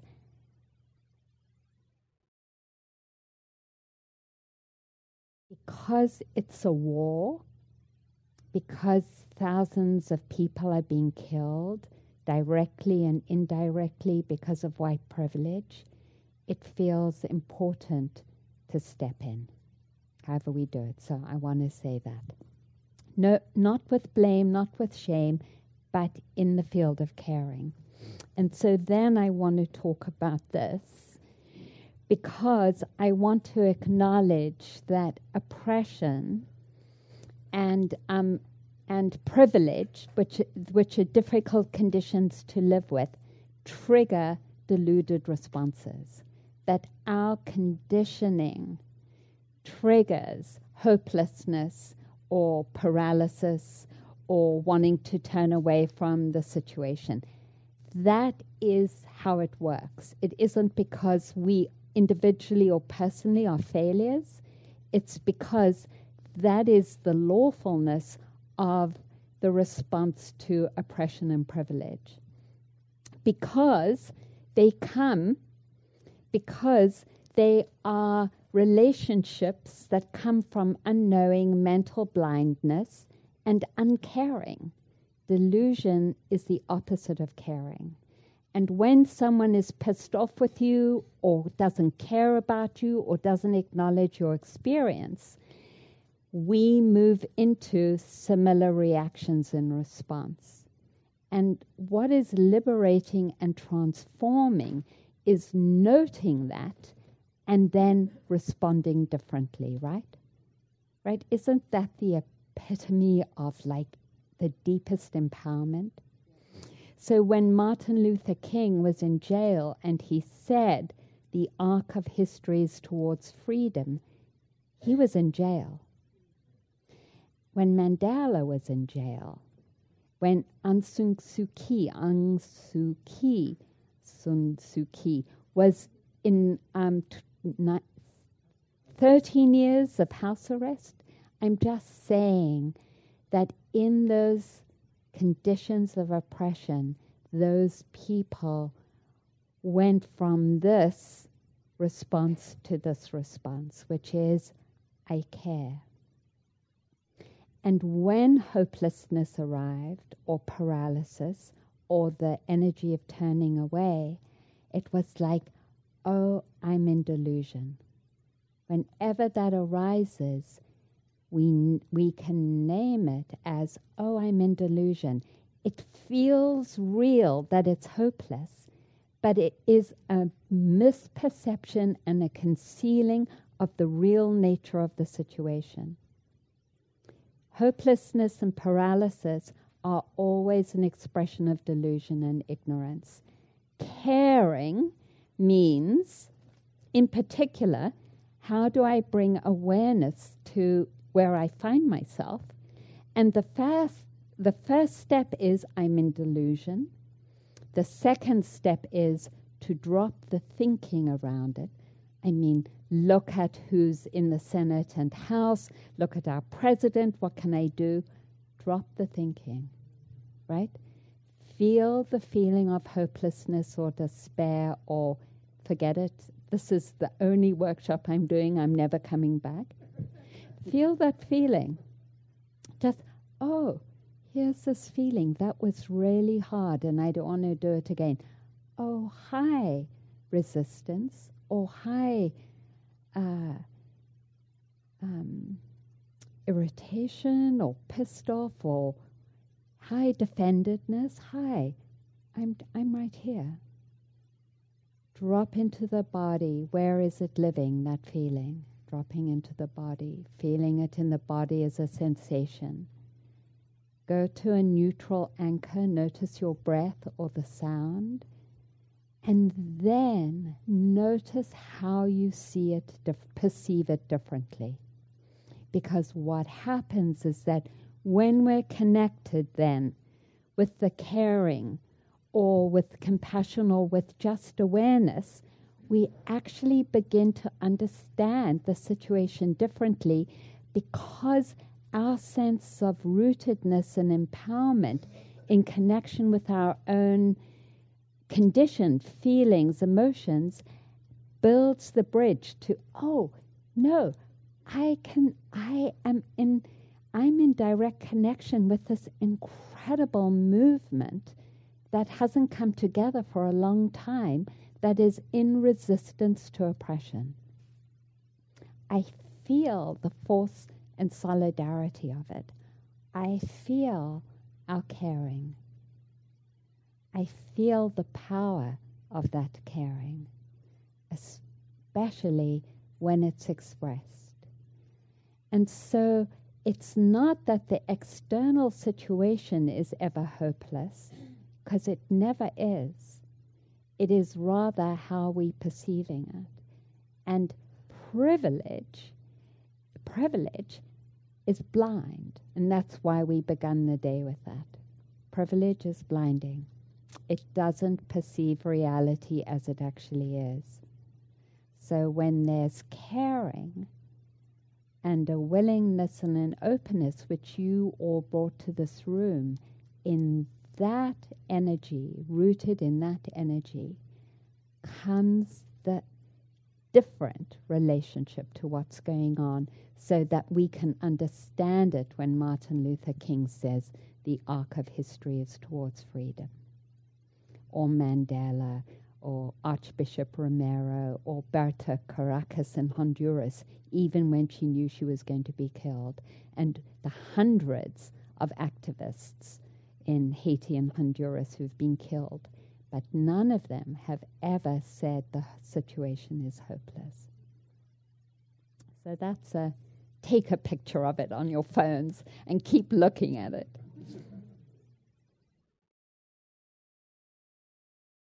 Okay, so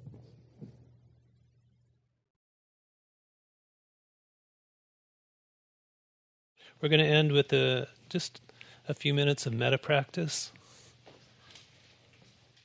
So, not yet.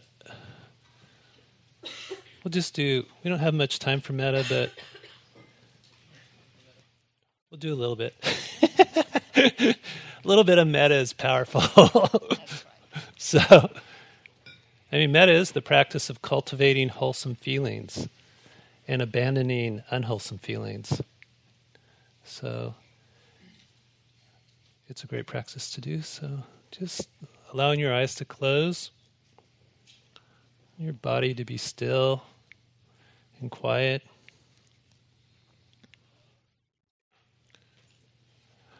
Metta was a foundational practice the Buddha taught. And he taught it as being so powerful that it could transform our thoughts, behaviors, and actions.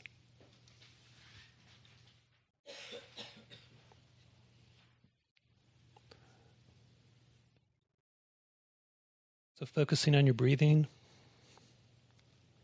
just breathing normally and naturally.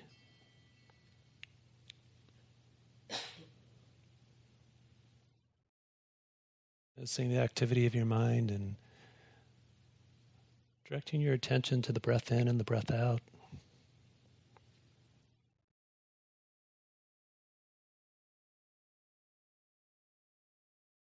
Opening up to sensations in the body, especially in the chest area and in the heart. Feeling what sensations are present. Allowing what's there to go. Perhaps it's, if it's helpful, you can put your hand over your chest and feeling the sensation there.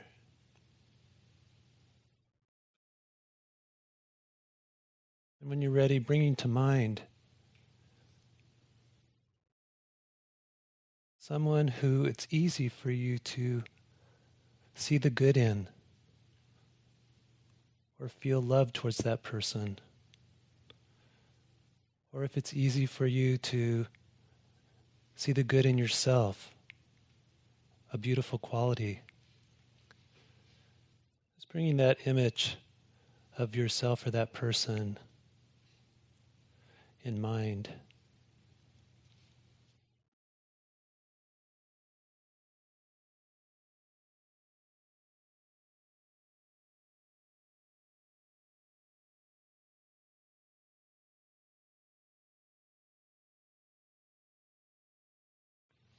Perhaps imagining a smile on the face of the person or yourself.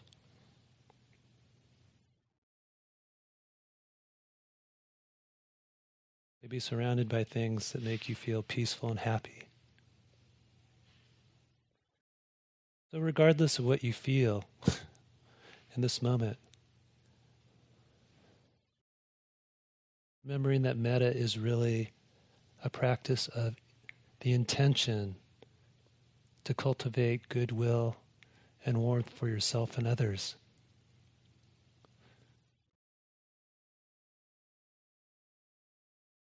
Just quietly repeating these phrases to yourself. May I be healthy. May I be happy. May I be safe and free from harm. May I feel ease in this life.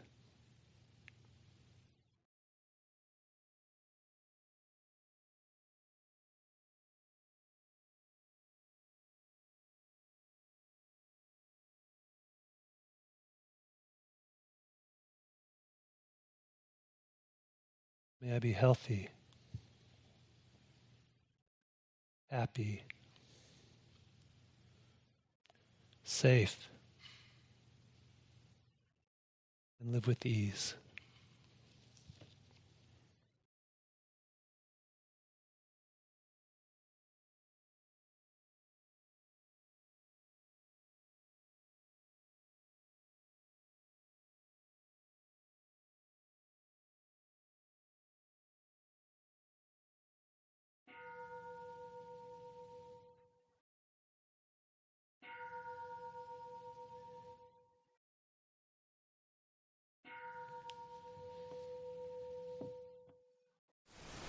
Thank you for listening. To learn how you can support the teachers and Dharma Seed, please visit dharma dharmaseed.org slash donate.